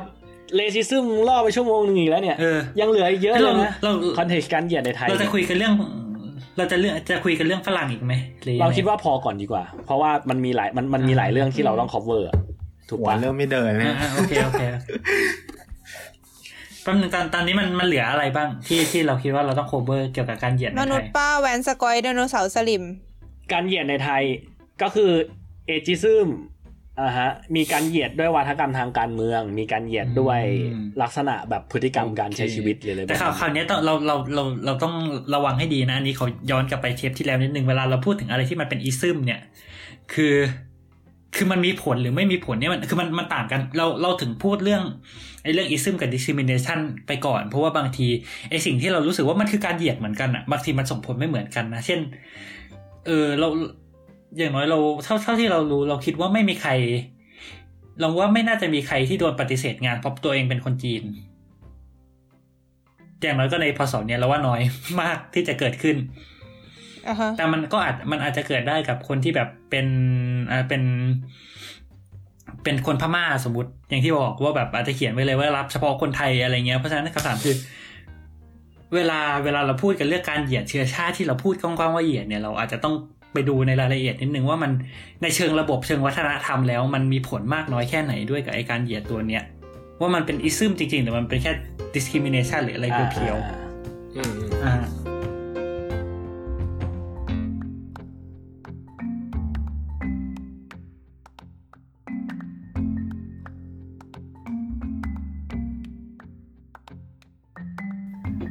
โอเค ต่อไปที่เรื่องเอจิซึมแล้วกันอ่าฮะเรื่องการเหยียดไอเขาเรียกว่าอะไรนะ การเหยียดอายุเหรอ เหยียดโดย ก็เออ whatever ก็คือมนุษย์ป้าการ discriminate based on อายุ on age อะ based on อายุอะอ่าอืมอย่างเช่นสมมุติว่าถ้าเกิดเราเขาเรียกว่านะ เอาเอาจริง ๆ มันก็มีอยู่หลายอย่างนะที่ คนเลือกที่จะแบบมองว่าแบบเออ ถ้าเกิดแบบอายุเท่านี้แล้วจะทำนู่นนี่นั่นไม่ได้อะไรอย่างเงี้ยหรือว่าแบบแบบอายุเท่านี้แล้วจะมี mindset อย่างนี้ แล้วก็เลยทำให้แบบว่าอืมมีการเกิดการปิดกั้นกันระหว่าง อายุ ไม่จำเป็นต้องเป็นคนที่แก่กว่าที่เรามองด้วย บางทีหลาย ๆ คนก็ชอบมองว่าคนที่อายุอ่อนกว่าเนี่ยจะต้องมี mindset ประมาณนู้นประมาณนี้แล้วไม่รับฟังด้วยมันก็เลยทำให้มีคำเรียกที่เกี่ยวกับเรื่องอายุอยู่หลายอย่างอืมมากเลย อย่างเช่น แบบเป็นหนุ่มโตป่าแล้วยังทำตัวเป็นเด็กอมมืออยู่อีกอะฮะ อันนี้ก็คือแบบเกียรติอายุน้อยอะฮะ หรือว่าอาจจะแบบเขาเรียกว่าแก่กะโหลกกะลาแก่กะโหลกกะลาเอออ่าแบบพวกแบบไดโนเสาร์ทั้งหลายทั้งแหล่อะฮะ ที่แบบว่าเกิดมานานแล้วแบบเออ แบบไม้อ่อนดัดง่ายใบแก่ดัดยากไม่ยอมรับการเปลี่ยนแปลง เออแม้กระทั่งสำนวนไทยยังมีแฝงอะไรประมาณนี้เลยปะอืมอืม แป๊บแป๊บนึงนะขอขออันอันนี้ขอนิดนึง คือจริงๆ ประเด็นเนี้ยเราว่ามันจะคาบเกี่ยวกับเรื่อง generation gap มากเลย ซึ่งเราเคยจัดกันไปแล้วไปฟังกันได้ ครับอะฮะคราวคราวนี้เนี่ยไม่ไม่ประเด็นคือเราเราอยากจะต้องโฟกัสนิดนึง ไม่งั้นคือคุยกันไปคุยกันมามันจะไหลไปเรื่อง gen gap ซึ่งอ่าอ่าอ่าซึ่งก็ไม่อยากให้มันไปทางนั้น เพราะฉะนั้นเราเราว่าเราอาอาจจะต้องโฟกัสนิดนึงว่าเวลาเราพูดถึงเอจิซึมซึ่งมันอย่างที่บอกคือมันเป็นในเชิงระบบหรืออะไรก็แล้วแต่เนี่ยเนี่ยอันอันนี้อาจจะต้องโฟกัสนิดนึงว่าหรือหรือเรื่องมนุษย์ป้าเนี่ยว่าจริงๆไอ ประเด็นของแต่ละอันจริงๆมันคืออะไรกันแน่อะไรเงี้ยว่าแบบมันส่งผลอะไรกันแน่อะไรเงี้ยไม่ใช่แค่ว่าแบบเป็นเรื่องของ mindset ที่แตกต่างกันอย่างเดียว โอเค เอาต่อดิฮัลโหลอืมต้องอยู่ อืมแป๊บนึงนะขอนึกก่อน เออเอาเอาเริ่มเริ่มตั้งแต่เด็กเลยไหมจริงๆ คือเสิร์เสิร์ชไปในแบบเอจิซึมแล้วอันแรก ๆที่เจอ ที่แบบเออว่ะ ก็คือเรื่องของแบบสมมุติเอ่มสิทธิ์ในการเลือกตั้งอะอืม คือเรามีสิทธิ์เลือกตั้งตั้งแต่อายุ18ขึ้นไปถูกไหมอืมแสดงว่าในเชิงระบบแล้วระบบเราระบบของเรากีดกันคนที่อายุต่ำกว่า18ไม่ให้มีสิทธิ์เลือกตั้งอย่างนี้ถือว่าเป็นเอทิซึมหรือเปล่าอืมเราว่าเรื่องเลือกตั้งอะไม่ชัดเอเลอยมันค่อนข้างเรื่องแต่งงานดีกว่าเออมันค่อนข้างคลุมเครือนะหมายถึงแบบถ้าเกิดเป็นเรื่องเลือกตั้งอะเพราะว่าแบบมันขึ้นอยู่กับการมองว่าเขาเรียกว่านะ คน ที่ออกกฎหมายคิดว่าคนอายุเท่าไหร่เป็นต้นไป จึงจะมีวุฒิภาวะมากพอที่จะทำอะไรสักอย่าง อีกแล้วอะวะไม่มีอะคือคืองี้เว้ยอ่าที่เราพูดถึงเรื่องแต่งงานขึ้นมา เพราะว่าอืมคือบางหลายคนจะบอกว่าที่ต้องกำหนดอายุเด็กที่สามารถแต่งงานได้ เพราะว่าเดี๋ยวมันจะมีแบบคนเหมือนกับมีการล่วงละเมิดทางเพศเด็กอะไรประมาณนี้ป่ะเออ แต่ว่า แล้วเอาอะไรมาตัดสินวะอืมคือจริงๆเราว่าพอยต์มันคือคือทั้งทั้งเรื่องการเลือกตั้งเรื่องแต่งงานเรื่อง การบรรลุนิติภาวะทุกอย่างอะคือเขามองว่าเด็กไม่สามารถตัดสินใจได้ด้วยตัวเอง อย่างถูกต้อง ซึ่งในในแง่หนึ่งคือคือ คือจะว่าเหยียดไหมคือ คือเด็กหนึ่งขวบแน่นอนว่าคุณไม่ควรให้เด็กหนึ่งขวบมีสิทธิ์เลือกตั้งคุณไม่ควรให้เด็กหนึ่งขวบมีสิทธิ์ในการแต่งงานอ่าถูกไหมอือฮึอะไรเงี้ย แต่แบบคำถามคือแล้วเส้นแบ่งมันควรจะอยู่ตรงไหนอะสิบแปดมันมาจากไหนทำไมถึงต้องสิบแปดสิบห้าได้ไหมยี่สิบได้ไหม เพราะว่าแบบอืมไอไอไอตัวเลขนี้คือมันก็ไม่ใช่สิบแปดทุกอย่างนึกออกปะคือเรามีอืมสิทธิ์เลือกตั้งตอนอายุสิบแปดเรามีไลเซนส์ขับรถได้ตอนอายุสิบแปดแต่เราดื่มเหล้าได้ตอนอายุยี่สิบซึ่งเราก็ไม่รู้ว่าทำไมมันถึงต่างกันอะไรเงี้ยเอาเอาจริงๆอันนี้อืมอันนี้ว่าทำเคยพูดเออไปแล้วใช่ไหมเรื่องความ redundant ของการตั้งอายุเกณฑ์ต่างๆอะว่าแบบถ้าอะคุณมองว่าปกติอะสมมติว่า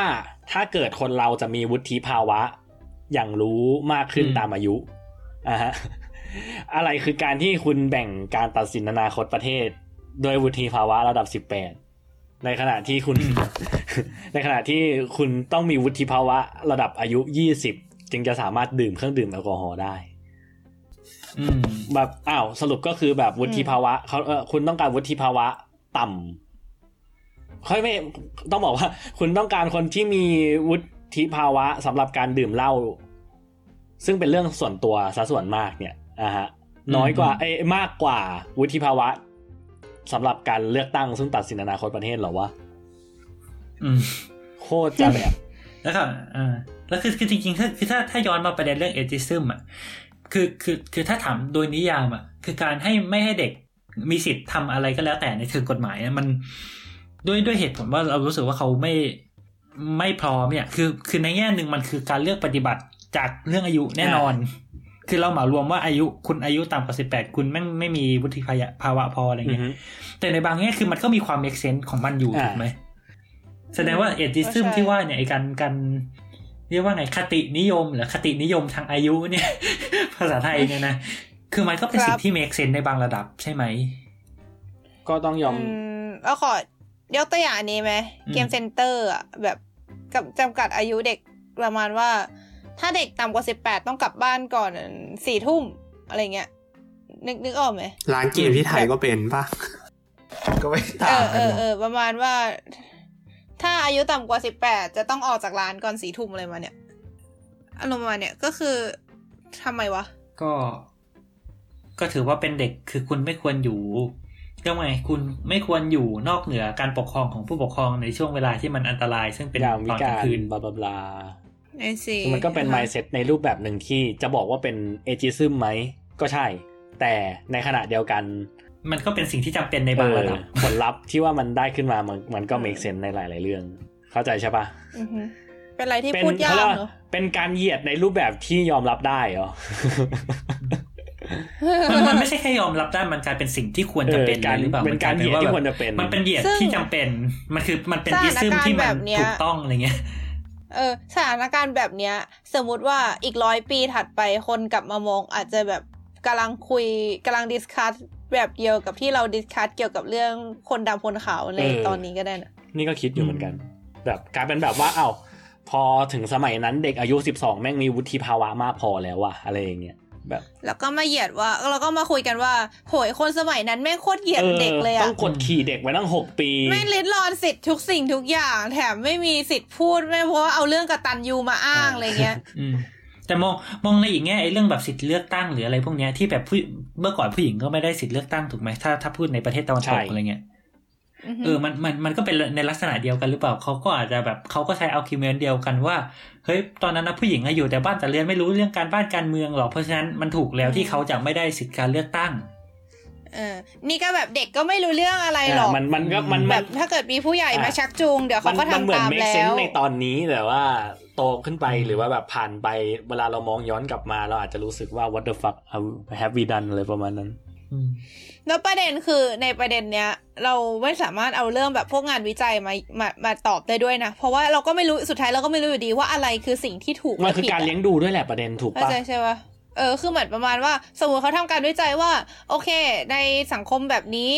อ่าเด็กที่อายุมากกว่าเท่านี้กี่เปอร์เซ็นต์จะสามารถตัดสินใจได้ถูกต้อง แต่ประเด็นคือคำว่าถูกต้องเนี่ยมันคืออะไรวะเออถูกต้องคือถูกต้องสำหรับอะไรถูกต้องในด้านไหน การที่ว่า เราตัดสินเออว่าสิ่งสิ่งนี้ถูกต้องอย่างเช่นอะเหมือนเหมือนที่ว่ามีคนเพิ่งบอกว่าไม่นานเนี้ยใครก็ไม่รู้ที่บอกว่าต้องจัดสอบก่อนการเลือกตั้งอะเข้าใจปะ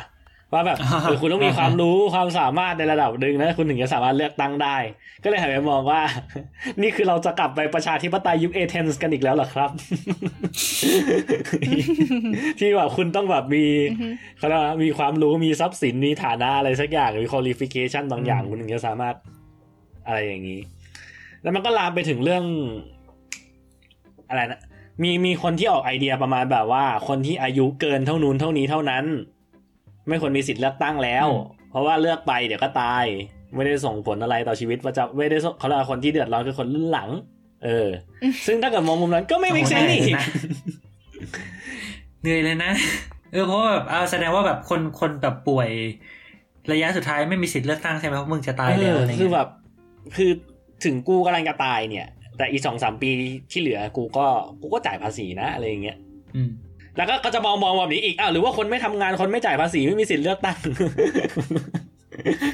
โอ้ยยาวยาวยาวแต่ก็คือรวมๆก็จะเห็นว่าแบบเออไอไอไอ key หลักเรื่อง ageism เนี่ยมันก็มี ซึ่งแปลกดีที่ว่าอืมหลายๆมุมเรากลับมองว่ามันเป็นเรื่องที่ make sense ซึ่งแตกต่างจากอืมอะไรที่เราคุยกันมาอืมทั้งทั้งสองสามใช่เรื่องแล้วเป็นอะไรที่แบบ เราเพราะเพราะเราไม่เออที่ที่ผ่านมาเราไม่มี sexism ที่ make sense เราไม่มีเ a ซิซึมที่ make sense นะ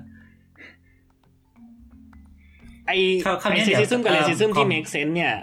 ก็อย่างที่บอกอืมมันเริ่มไปใน context ของ business ด้วยแต่อันเนี้ยคืออมเป็น context ที่ make sense ในระดับสังคมเข้าใจปะอืมเออ อืมแล้วก็จริง ๆ อันนี้พูดมีมีคำหนึ่งที่หลุดมาตอนแรกเลย เรื่องมนุษย์ป้าใช่ไหมอ่าอันเนี้ยคือยังไง เอาจริงๆการที่ว่าใช้วาทกรรมคำว่ามนุษย์ป้ามันก็คือการมนุษย์ป้ามนุษย์ลุงทั้งหลายทั้งแหล่เนี่ยมันก็คือการเรียกคนคนหนึ่งอะอะฮะ โดยเบส เรารู้สึกมัว่านไม่มัได้นเป็นการเหยียดอายุขนาดนั้นอะส่วนตัวนะอืม จริงเหรอเรารู้สึกว่ามันคือเป็นเจนแกปอย่างหนึ่งอะแบบ คือคือเรารู้สึกว่าพฤติกรรมของคนที่เราเรียกว่ามนุษย์ป้ามันสามารถเข้าใจได้ใน mindset ของเขาอะอืมเหมือนกับในในเจนของเขาอะเขามีเขามี common sense แบบหนึ่งมี mindset แบบหนึ่งทำให้อืมเขาคิดว่าสิ่งที่เขาทำมันถูก ในขณะที่พอพอมาถึงเจนเราเรารู้สึกว่ามันผิดอืมแล้วมันก็เลยทำให้เกิดความไม่ลงรอยกันไม่ไม่เถียงกันอันนี้เราไม่ได้อะพูดงี้ยถึงในคอนเท็กซ์ว่าการที่บอกว่ามนุษย์ป้า ใช้เรียกคนกลุ่มคนที่มี mindset ในเจนนั้นนะเรามองในมุมที่แบบว่าตามสื่อทั้งหลายทั้งแหล่เวลาที่หรือว่าตามโซเชียลมีเดียที่เวลาเขาเรียกเขาว่ามนุษย์ป้า เขาเรียกแบบเรียกกับบุคคลที่ทำพฤติกรรมที่มันผิดผิดศีลธรรมจรรยาหรือผิดสังคมหรือผิดกฎหมายหรืออะไรก็แต่แต่นั้นน่ะแต่แต่ที่เออพยายามอธิบายก็คือกำลังพยายามอธิบายอยู่ว่ามันเกิดขึ้นมาได้ยังไงถูกปะเอ่อใช่คือเรากำลังจะบอกว่าไอพฤติกรรมที่ว่านั้นน่ะ ในเจนของเขามันอาจจะเช่ถูนกการแซก็งได้คิวเว้ยอืมเออ ใช่ใช่ โอเค เช่น ก็ถ้าเช่นถ้าการเขาแซงคิวเออถ้าใช่สมัยเขามันไม่มี concept เรื่องคิวการแซงคิวเออหรือไม่แซงคิวมันก็มันก็อะไรก็ได้ ใช่ คืออ่าเคยไปซื้อของแบบที่ เคยไปซื้อของแบบที่ใครใครไปถึงแล้วตะโกนดังกว่าแม่ค้าตอบคนนั้นไหมอะเคยตลาดสดเนี่ยเออ เรารู้สึกมันคืออารมณ์ปอัระนมาณนั้นอะแต่อันนั้นคือหมายความว่าอืมการเข้าคิวก็คือการตะโกนป่ะ ใช่ใช่ใช่ก็คือเขาในเราเข้าใจว่านะ ในใน mindset ของเขาคือการเข้าคิวมันคือการมันคือการ work ในรูปแบบเดียวกันกับการตะโกน เพราะฉะนั้นก็ในเมื่อเขาในเมื่อเขาแบบเออเขาได้ไปเขาไปเขาไปข้างหน้าได้ก่อนอะ มันก็คือเป็นสิทธิ์ของเขาอะไรเงี้ยนนั้นหรือเรารู้แม้แต่ แม้แต่ว่ารวมไปถึงการที่เขารู้สึกว่าเขาเป็นคนที่มีอำนาจกว่า เขาอายุมากกว่า คนอื่นต้องยอมให้เขาเพราะเขาอายุมากกว่าอะไรเป็นเงี้ยเป็นการเขาเรียกว่านะ บ้าอำนาจ powerism ประมาณนั้นซึ่งในยุคของเขาแบบนี้มันถูกไง ถูกปะในในยุคนั้นน่ะในยุคนั้นคือแบบ ประมาณว่าอันนี้คือเท่าที่แม่เคยเล่าให้ฟังอะไรเงี้ยแบบสมมติว่าจะไปติดต่อเจ้าหน้าที่เจ้าหน้าที่รัฐอะไรอย่างเงี้ยก็คือจะต้องมีนักค่าน้ำร้อนน้ำชาไปให้ คือสมัยนี้อาจจะมองว่า แม่งเป็นเรื่องแบบผิดศีลธรรมอะไรเงี้ยอืมแต่สมัยนั้นคือเป็นเรื่องที่ทุกคนทำกัน เป็นเรื่องที่มันถูกอะ มันคือค่าเหนื่อยของเขาอะไรอย่างเงี้ย นึกนึกออกใช่ไหมเข้าใจเออ หรืออย่างเรื่องการแซงคิวอย่างเงี้ย ก็คือเขาอาจจะมองว่าในสมคือเอาเอาจริงแม้แต่ในสมัยนี้อะ แบบคนที่แบบเป็นซีอบางบริษัท คือไม่ได้จะเหมารวมนะ แต่แบบคนที่แบบมีอำนาจมากๆอะไรเงี้ย บางทีพอไปถึงปุ๊บเขาแบบอะเขาเชิญก่อนเลยครับ เชิญก่อนเลยครับ อะไรอย่างงี้ก็มีถูกปะ เออ แล้วในในยุคของเขาก็คือเขาก็อาจจะรู้สึกว่า เพราะว่าเขาอะ มีความอาวุโสมากกว่า เขาก็มีสิทธิ์ที่ควรจะได้ก่อน ไม่แต่เข้าใจใช่ไหมอันนี้ทั้งหมดที่พูดมามันเป็นปัญหาเรื่องเจนแก p ปะวะอืมมันใช่ไงก็เราก็เลยจะบอกว่ามันมันเราว่ามันดูหลุดประเรื่องเด็เจนนแกปไปอะเอนิดอหนึ่ง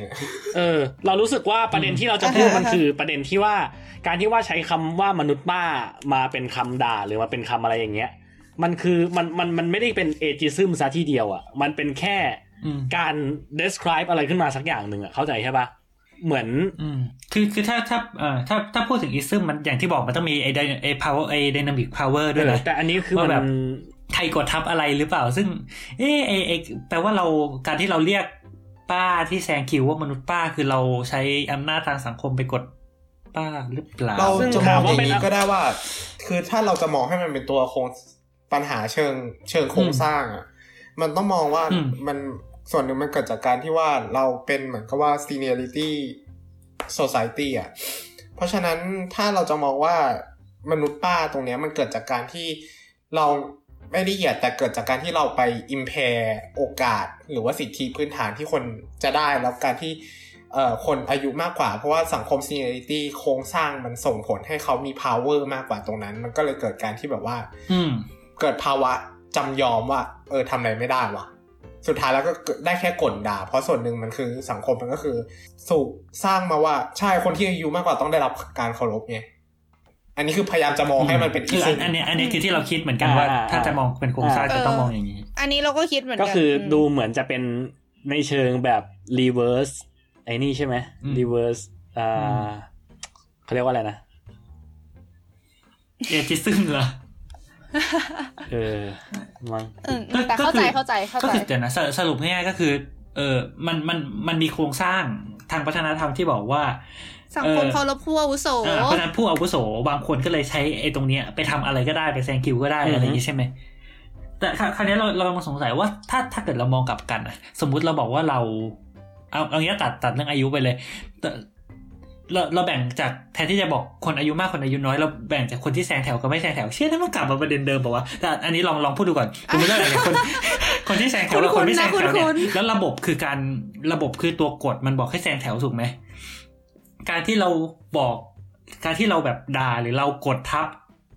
คนที่แซงแถวโดยใช้ระบบที่บอกว่าควรจะต่อแถวเนี่ย เป็นเครื่องมือเนี่ย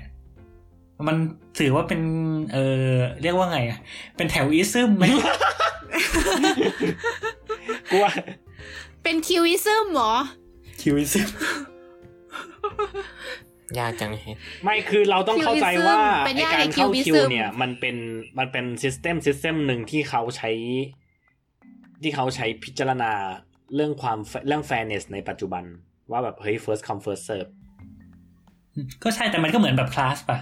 ก็เหมือนเหมือนแบบเออวันนะทั้งสี่อะไรเงี้ยไม่เพราะว่ามันไม่ใช่วันนับเพราะว่าคุณมีสิทธิ์เลือก คุณมีสิทธิ์เลือกที่จะคุณจะมาเร็วคุณมีสิทธิ์เลือกที่คุณจะมาช้า คุณไม่ได้เกิดมาแล้วคุณมาเร็วทั้งชีวิต คุณไม่ได้เกิดมาแล้วคุณมาช้าทั้งชีวิตเว้ยคุณคุณยังเลือกได้อะในขณะที่ว่าไอ้ที่เราพูดมาอืมแต่แล้วว่าเราเลือกไม่ได้ถ้าพูดในว่าเราจะแง่นี้ว่าเราจะ prefer เพศไหน เราเลือกไม่ได้ว่าเราจะเป็นแบบ dis แบบเป็นคน disable เมื่อไหร่ เดี๋ยวเดี๋ยวเดี๋ยวแล้วถ้าพูดในแง่นี้เนี่ย อายุอะมันมันก็คือมันเปลี่ยนได้ไม่ถูกปะอายุมันเปลี่ยนได้ประมาณว่าแต่คุณไม่สามารถเราก็คืออายุมันเปลี่ยนได้แต่มันเปลี่ยนได้แบบมันไปพร้อมกันทั้งหมดอะมันเปลี่ยนในเชิง absolute แต่ว่า relative มันเหมือนกันหมดถูกปะคุณอายุห่างกับผมสองปี ต่อให้ผ่านไปสิบปี อายุกูแก่ขึ้น แต่คุณก็ยังอ่อนกว่าไอ้คนที่คุณว่ามาเนี่ยสองปีอยู่ดีอะอ่าแล้วแล้วถ้าเป็นเรื่อง power อะแบบอำนาจอะแบบ คนสังคมที่ให้คนที่อำนาจคนอำนาจเยอะกว่าได้มี privilege มากกว่าอะไรเงี้ยหมายถึงยังไงนะ สังคมที่ให้คนที่อ่าอาจจะมีอำนาจเงินหรือว่ามีบารมีมากกว่าแคปิตอลิซึมได้มีมี เออ ก็นั่นแหละ ก็จริง เออ ก็จริง เออ อะไรประมาณนั้นอือืมอฮึแล้วยังไงต่อนะ เมื่อกี้เราเถียงกันอ้าวเรื่องอะไรเนี่ยแล้วอะคือเรื่องคือเรื่องคือเรื่องมันเรื่องเอาคิไปวโยอิงซึกับมอะไรไงนะเรื่องคิวอิเอาไปซึโยมงกับคิวอิซึมใช่ไหมเออก็คือประมาณว่า แกบอกว่ามันมันมีบางอันที่มันเลือกไม่ได้ใช่ไหมในขณะที่เรื่องแซงแถวมันเลือกได้ แต่ว่าเรื่องแคปิตอลิซึมเนี่ยมันก็เป็นอะไรที่เลือกได้เหมือนกัใช่ถูปะก็เลยไม่ได้มองว่า capitalism เป็นเรื่องผิดนี่ไงอ๋อถูกปะคือคือเราว่าตอนเนี้ย ประประประประเด็นตอนเนี้ยมันมันย้อนไปเทปแรกเลยที่เราคุยกันตั้งแต่แรกอะอ่าว่าแบบว่าการเหยียดคืออะไรเออแบบไหนคือเหยียดไม่เหยียดเออใช่ว่าว่าแบบที่เราเคยคุยกันอืมว่าแบบเหยียดที่การกระทำหรือเหยียดที่อะไรเลือกได้เลือกไม่ได้ ซึ่งเออถ้าเกิดนั่นแหละเมื่อกี้นี้ที่ไบร์ทถามมาว่าคิวซึมอะไรอย่างงี้ไหมเราก็จะย้อนกลับไปที่เทปหนึ่งมาอีกรอบหนึ่งก็อย่างที่พูดไป ซึ่งเราคิดว่าเพราะจริงๆเราคือไม่ควรจะพูดต่อแล้วเราควรให้ทุกคนกลับไปฟังเทปหนึ่งใหม่ถ้าเกิดมาเพิ่งมาฟังตอนนี้ เพราะไม่งั้นมันก็จะกลับไปเทปหนึ่งกันอีใช่กแล้วใช่ใช่ โอเค ถ้างั้นเออเอเอจิซึมในประเทศไทยเรามีอะไรอีกไหม ก็นอกจากคือเรารู้สึกว่านอกจากไอ้ mindset ที่มองที่ที่เป็นปัญหาเดียวกับ Gen Gap แล้วก็ไอ้เรื่องการ assume ว่าไอ้ในเรื่องการจำกัดสิทธิ์ตามอายุต่างๆ แล้วก็เรื่องแนวคิดที่อยู่ดีๆก็อยากจะจำกัดสิทธิ์คนแก่ขึ้นมาเนี่ย ก็ เออ ก็เราคิดว่าน่าจะครอบคลุมแล้วนะ เพราะว่าไอ้สามอย่างที่ว่ามาโอเคก็กว้างกว้างๆจนแทบจะกินพื้นที่ไปทั้งแบบใช่เออ อืม ส่วนจริงๆเราว่าไอ้ไอ้ไอ้คำอื่นๆ ประเภทแบบ แกกะโหลกกะลาหรือแบบปากไม่สิ้นกลิ่นน้ำนมอะไรเงี้ยคือถ้า ถ้ามันไม่ได้ถูกใช้ประกอบกับอะไรพวกเนี้ยคือมัน เราก็ยังพูดได้ว่ามันเป็นเรื่องเรื่องส่วนตัวเนอะมันก็อาจจะเป็น attitude ส่วนตัว ซึ่ง โอเค มันจะหลอมมายังไงก็โอเคอีกเรื่องอะไรเงี้ยแต่ว่า ในเชิงโครงสร้างมันก็คงจะประมาณอย่างที่เราพูดกันนั่นแหละโอเคต่อไปเอาจริงๆนี่ก็กินเวลามาสักพักแล้วแต่อยากจะพูดอีกเรื่องหนึ่งอืมเร็วๆ ก็คืออมเรื่องไอการเหยียดคนที่การกระทำซึ่งอันเนี้ยแทบจะกินพื้นที่กว้างแบบทุกอย่างเลย แบบไม่จำเป็นต้องเป็น เออ เข้าใจใช่ไหมฮะเพราะว่าตัวอย่างอย่างเช่นเช่น การที่เราเรียกพฤติกรรมพฤติกรรมหนึ่งว่าตลาดล่าง การที่เราเรียกพฤติกรรมอืมพฤติกรรมหนึ่งว่าเป็นพฤติกรรมแว้นพฤติกรรมสกอยอ่า ใช่ไหมอืเพราะว่าแบบเหมือนกับว่าตอนนี้คนเราจะเริ่มมี mindset ประมาณแบบว่าเราสามารถจัดคนได้ด้วยการกระทำรูปแบบหนึ่งอะว่ารูปแบบนี้ การทำรูปแบบนี้คือบุคคลที่ต่ำกว่าเรา อ่า จริงๆมันจะมีแว้นสกอยตลาดล่างเนอะอืมอะไรพวกนี้ อืม คือจริงๆข้อแรกมันมีอิซึมอยู่ในนี้หรือเปล่า เราคิดว่าไม่มีหรือเปล่ามีปะวะซึ่งถ้าเกิดพูดกันตามตรง แต่เรารู้สึกว่าตลาดล่างอะ มันเป็นอะไรที่เชิงโครงสร้างมากเลยนะ ถามว่าอืมถามว่า อ่า สมมุติว่าเราเราบอกว่าเราเหยียดคนตลาดล่างอืม แล้วถ้าถามว่าเขาเขาจะเหยียดเหยียดกลับมา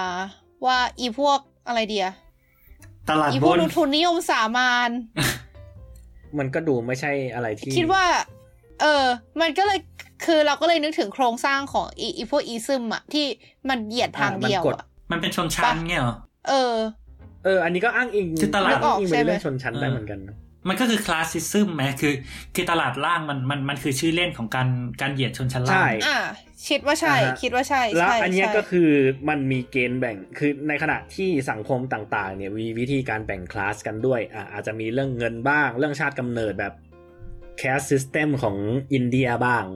แต่ของบ้านเราตอนนี้ที่กำลังเป็นที่นิยมคือการจัดโดยใช้การกระทำซึ่งบางอย่างอาจจะบางอย่างอาจจะ อาจจะอากูอาจจะแบบเถียงกันได้ว่าแบบเฮ้ยมันทำให้รู้สึกว่า เออเขาเขาเขาเขาไม่ควรจะได้รับการทรีตที่ดีกว่า อย่างเช่น พฤติกรรมที่ทำให้คนอื่นเดือดร้อนหรือแบบทำให้คนอื่นเสียสิทธิ์ แต่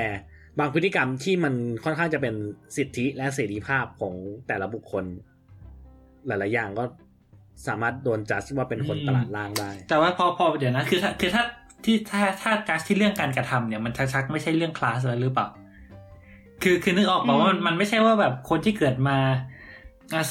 แบบสมมติเกิดมาแบบในบ้านชาวไร่ชาวนาเรียนหนังสือไม่สูงอะไรเงี้ย แต่ แต่พอถึงเวลาก็อามีปลูกบ้านทำสวนทำไร่ทำนาทำชีวิตพอเพียงปลูกผัดเลี้ยงสัตว์กินปลาอะไรเงี้ยอยู่ไป คือปกติก็จะไม่มีคนไปด่าเขาในเซนส์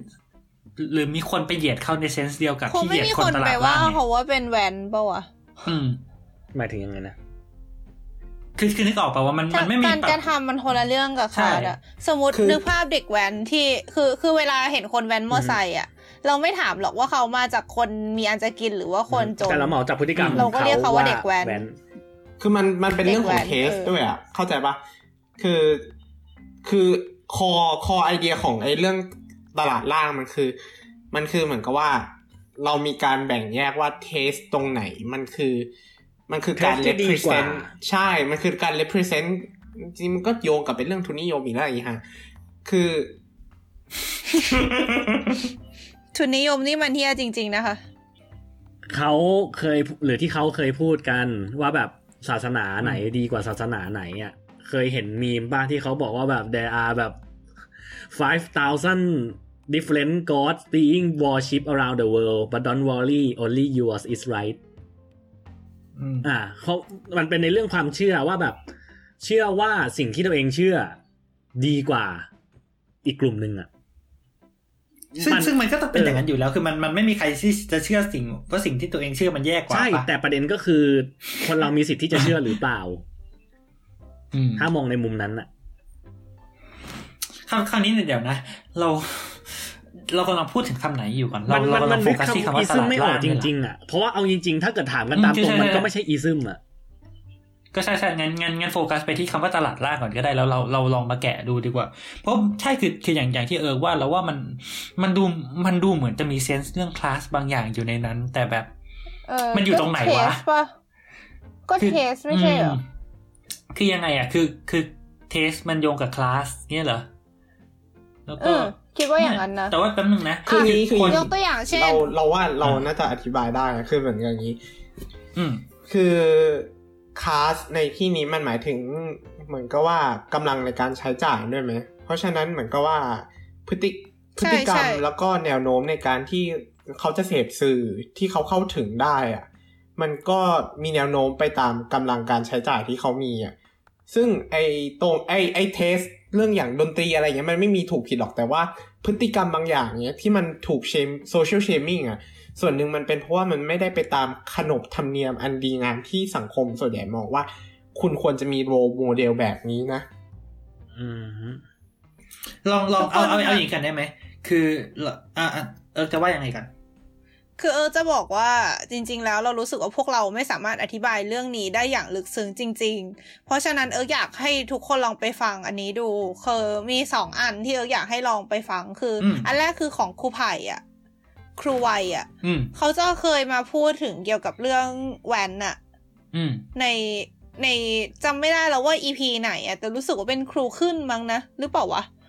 สักอันอะอันที่เขาเล่าเรื่องเกี่ยวกับที่ไม่ใช่วิทยาศาสตร์การกีฬาอืมอืมเขาเคยมาเล่าให้ฟังเรื่องเกี่ยวกับลูกศิษย์เขาที่แบบไปแว้นอย่างเงี้ยแล้วเขาก็คือเหมือนไปติดตามดูนะ ว่าคือเขาไปทำอะไรกันบ้างอีเวนต์เนี่ยมันคือมีอะไรบ้าง มีคนไปรวมตัวกันที่ไหนยังไงจัดอีเวนต์ยังไงกัน แล้วก็มีลูกศิษย์เขาที่แบบเจออุบัติเหตุอะไรพวกนี้ก็สนุกดีไปฟังดูอืมอีกอันหนึงคือ อ่าโปรเจกต์อะไรนะเบตงเอกเมสายของครูไผ่อีกเหมือนกัน แต่ว่าอันเนี้ยคืออันที่คุณไนท์อะจากอินดี้อินเดียมาอ๋เล่าออ่าฮะคุณไนท์เนี่ยออกตัวไว้เลยว่าเขาอะเป็นคนที่โตมาในสังคมประมาณเนี้ยที่แบบมีแว้นอะไรมาเนี้ยอืมเออแล้วคือเขาอธิบายเรื่องจุดกำเนิดของแว้นไว้ได้น่าสนใจมาก เออ เราจะขอเล่าคร่าวๆในนี้ละกันนะโอเคว่าเขาว่าแวนน่ะ มันมาจากเด็กที่พ่อแม่ไม่มีเวลาดูแล แล้วต้องปล่อยให้นั่งมอไซค์ขี่มอไซค์ไปโรงเรียนเองอะอืมนึกออกใช่ไหมแบบประมาณว่า คือพ่อแม่อะต้องทำงานก็เลยไปส่งไม่ได้ อืมก็เลยต้องเหมือนกับปล่อยให้เด็กอะต้องเป็นคนเดินทางไปโรงเรียนเองแล้วโรงเรียนมันก็อยู่ไกลไงมันก็เดินไปไม่ไหวก็ต้องขี่มอเตอร์ไซค์ไป อืมเออ แล้วในเมื่อเด็กมีเวลาผู้ใหญ่ไม่มีเวลา แล้วจะทำอะไรได้อะก็แข่งกันดิ อืมนึกออกใช่ไหมคือคือเหมือนมันเป็น ปัญหาที่มันไม่ใช่แค่ว่าเด็กอยากแว้นเลยแว้นน่ะ มันเป็นเรื่องของความเหลื่อมล้ำทางสังคมนะฮะ ใช่ใช่ใช่คือ คือเราไม่ได้คือคือเราอะ คือเราเองอะไม่ได้เป็นคนที่คุกคีกับเรื่องนี้โดยตรง เราเลยรู้สึกว่าถ้าเกิดใครอยากรู้เรื่องนี้ละเอียดให้ลองไปฟังคนที่เขาอืมคุกคีโดยตรงจะดีกว่าโอเคเอออมแต่ว่าคร่าวๆคือประมาณเนี้ยโอเค เออ คือคือจริงๆแล้เราวก็อ่าอ่าอ่าจะพูดอะไรเออนั่นแหละก็อย่างที่อย่างที่ไบร์ทบอกก็คือเราเราก็เลยรู้สึกว่าไอ้เรื่องเนี้ยมันไม่ได้ เป็นแค่เรื่องเทสแบบที่คนใคร ๆก็สามารถเข้าถึงได้ แต่ว่าเพราะมันเป็นคนที่มันเป็นสิ่งที่คนคลาสหนึ่งจะเลือกเข้าถึงมากกว่า มันก็เลยกลายเป็นการเหยียดอืมอืไม่หรอกแต่คือส่วนคือหเรานึ่งเราอะเราคิดคิดถึงคำฮัลโหลเออขอขอก่อนแล้วกันเออคือคือตอนเนี้ยคือเราว่าตอนเนี้ยคือถ้าเราพูดถึงแวนนะเรามีภาพการกระทำอยู่ในหัวชัดๆว่าแวนคือการ ขี่เอ่อขี่มอเตอร์ไซค์แข่งกันถูกไหมแต่ตลาดล่างกับเออสกอยเนี่ยขอมีมีตัวอย่างที่เป็นรูปธรรมหน่อยไหมก่อนที่เราจะคุยกันต่อไปเนี่ยสกอยเหรอหลักสุดคือสกอยมากการกับแวนปะวะเออสกอยมาตลาดล่างเออสกอยมากกับแวนแต่ตลาดล่างก็อารมณ์ประมาณไม่เน็ตไอดอลขายครีมอะไรอย่างงี้ไหมเออเนี่ยเนี่ยเนี่ยลองลองลองลิสต์ดูไหมได้ไหมตลาดล่างหรือแบบอะไรว่านะอะไรชาวที่เน็เป็ตนเลพฤเวติลกหรรมนึ่งตอะไรลาดเงี้ยล่างบ้างอะนะเออไม่ต้องพยายามพีซีฮะ โยนออกมาจากอคติส่วนตัวให้ไม่หมดประเด็นคือ ประเด็นคือเราไม่ไม่ใช่พยายาม PC นะ แต่ประเด็นคือเราไม่เห็นด้วยกับการใช้คำว่าตลาดล่างอยู่แล้ว เราก็เลยไม่ได้มีนึกอยู่ในหัวว่า โอเคโอเคเอาเอาเออเอาจริงนี่ก็จริงคือเราก็ไม่ได้มีคำมีอิมเมจเออของคำว่าตเพลาดราะเราล่างอยู่ในไม่มีหัวมา image จนเราจนกระทั่งมันมีดเอราอม่าเพราะเราเรื่องไม่เนี้มียอิมเมจคำว่าตลาดล่าง เวลาที่เราเจอคนใช้คำว่าตลาดล่างเราเลยรู้สึกว่าเฮ้ยมันไม่โอเค แต่ในขณะเดียวกัเรานก็เราเลยแล้วส่วนใหญ่ที่เอออ๋อหมายถึงว่าส่วนใหญ่ที่เคยเจอว่าครับแบบการประพฤติแบบไหนที่ว่าคนอื่นใช่เรียกว่าตใช่ลาดใช่ล่างใช่ใช่อ่าใช่ถ้าเกิดเอาที่เจอก็ไหนวะก็การใช้แอปพลิเคชันบางแอปอะติ๊กต็อกฮะเออจริงดิอย่าง TikTok ไอ้เหี้ยจริงปะเนี่ย TikTok จริงเนี่ยอีโคจริงตปะลาดเนี่ยล่างจริงปะเนี่ยติ๊กต็อกบีทอกทุกคนคือติ๊กต็อกเวติ๊กกต็อกกี้ในญี่ปุ่นอะมัน คือมันมีไอดอลที่เอิงชอบมาเขามาเป็นพรีเซนเตอร์ติ๊กต็อกในญี่ปุ่นอยู่เว้ยนี่ไม่มีจะบอกว่าอะไรตอนนี้ไอดอลเกาหลีเขาก็ใช้ TikTok กันเยอะมาก มามามูก็ใช้ TikTok เออ อันนี้เห็น อันนี้เห็น อันนี้เห็น มันเป็นแค่ในไทยใช่แหละเออ มันมีแค่ในไทยอะที่ว่าเขามองว่าแบบ เออเนี่ย การรีมิกซ์เพลงประเภทหนึ่ง การเอาเพลงเกาหลีมารีมิกซ์เป็นจังหวะสามชาแล้วก็เปิดสงกรารเลยเป็นอะไรที่เราไม่อินเป็นไงตลาดล่างเพเพราะราะแบบอหย่างวะ เฮ้ยนี่นี่นี่เนี่ยเฮ้ยสำสำคัญมากตรงนี้ เอาเพลงเกาหลีมา mix เป็นเป็นเพลงสามชาติเอาเพลงฝรั่งหรือเอาอะไรเงี้ยมาทำเป็นแบบเพลงเพลงเปิดสงกรารเงี้ย อันเนี้ยก็เป็นอันหนึ่งที่ถูกมองว่าตลาดล่างมาเออ มันมันเป็นความแบบตึกโป๊ะตึกตึกโป๊ะตึกตึกโป๊ะตึกตึกโป๊ะตึกเชี่ยตึเรากชอบฟังมากเลยนะเราว่ามันเป็นความสร้างสรรค์มากเลยนะจะด่าเราตลาดล่างก็เอได้อเชื่อนะเรารู้สึกว่าคนทำแบบนี้มันเก่ง เชื่อเดี๋ยวนะเราเพิ่งนึก นึกออกอันนึง นึกออกอันนึง รู้จักเด็ก รู้จักเด็กซอกราวปะเออ อันนั้นเราก็ชอบนะอ่าเขาว่าเราว่าเขาเก่งนะเฮ้ยเว้ยแต่อันอันอันนั้นเอเขาอไม่คืออันนั้นเขาคือบออักนว่าเนี้ยตลาดเราล่างเคยอืมเราเคยเถียงกับเราไม่เคยเราไม่ได้บอกว่าเขาเป็นตลาดล่าง แต่เราเคยเถียงกับแฟนว่า การที่เราดูเรารู้สึกขำรู้สึกชอบอะ คือเราเหยียดเขาอยู่หรือเปล่า มันแล้วแต่ว่าเรามองเขาจากมุมไหนอะใช่ใช่ใช่ใช่ใช่คือคือคืออันนี้จริงเลย คือถามว่ามันมันมีอยู่แล้ว คนที่มองประมาณว่า เขาเก่งอะ คืออืมคือเราก็มองในมุมนั้นว่าคนทำแม่งโคตรเก่งเลยอะ แต่ว่าสิ่งที่เขาเอามาเอามาเก่งล้อมากเลียนในอืมคลิป เอามาพาโรดี้อะมันเราว่ามันแฝงนัยยะของของนี่อยู่อะอืมคือคือคือพูดง่ายๆคือถ้าถ้าไม่ใช่เป็นเด็กชาวบ้านแต่เป็นเด็กในเมืองอะไรเงี้ยมันจะฮาอย่างนี้ไหมมันจะน่าสนใจอย่างนี้ไหมเออถูกไหเอมอเอออารมหณ์รือนั้ว่านถ้าอะโปรดักชันอารณ์มันดีกว่านี้ มันจะ เออมันมันจะยังเป็นไวรัลอย่างนี้อยู่ไหมอะไรอย่างนี้ใช่ไหมคือเรารู้สึกว่าที่มันเป็นไวรัลอะ เพราะว่าสิ่งที่เอามา ใส่ในคลิปมันคือสิ่งที่เหมือนเป็นคอนทราสต์กับตัวต้นฉบับแบบสุดขั้วอืม แล้วในเมื่อตัวต้นฉบับมันสื่อถึงความแพงความแบบ เออแพงอะอืมเออ มันก็เลยแบบ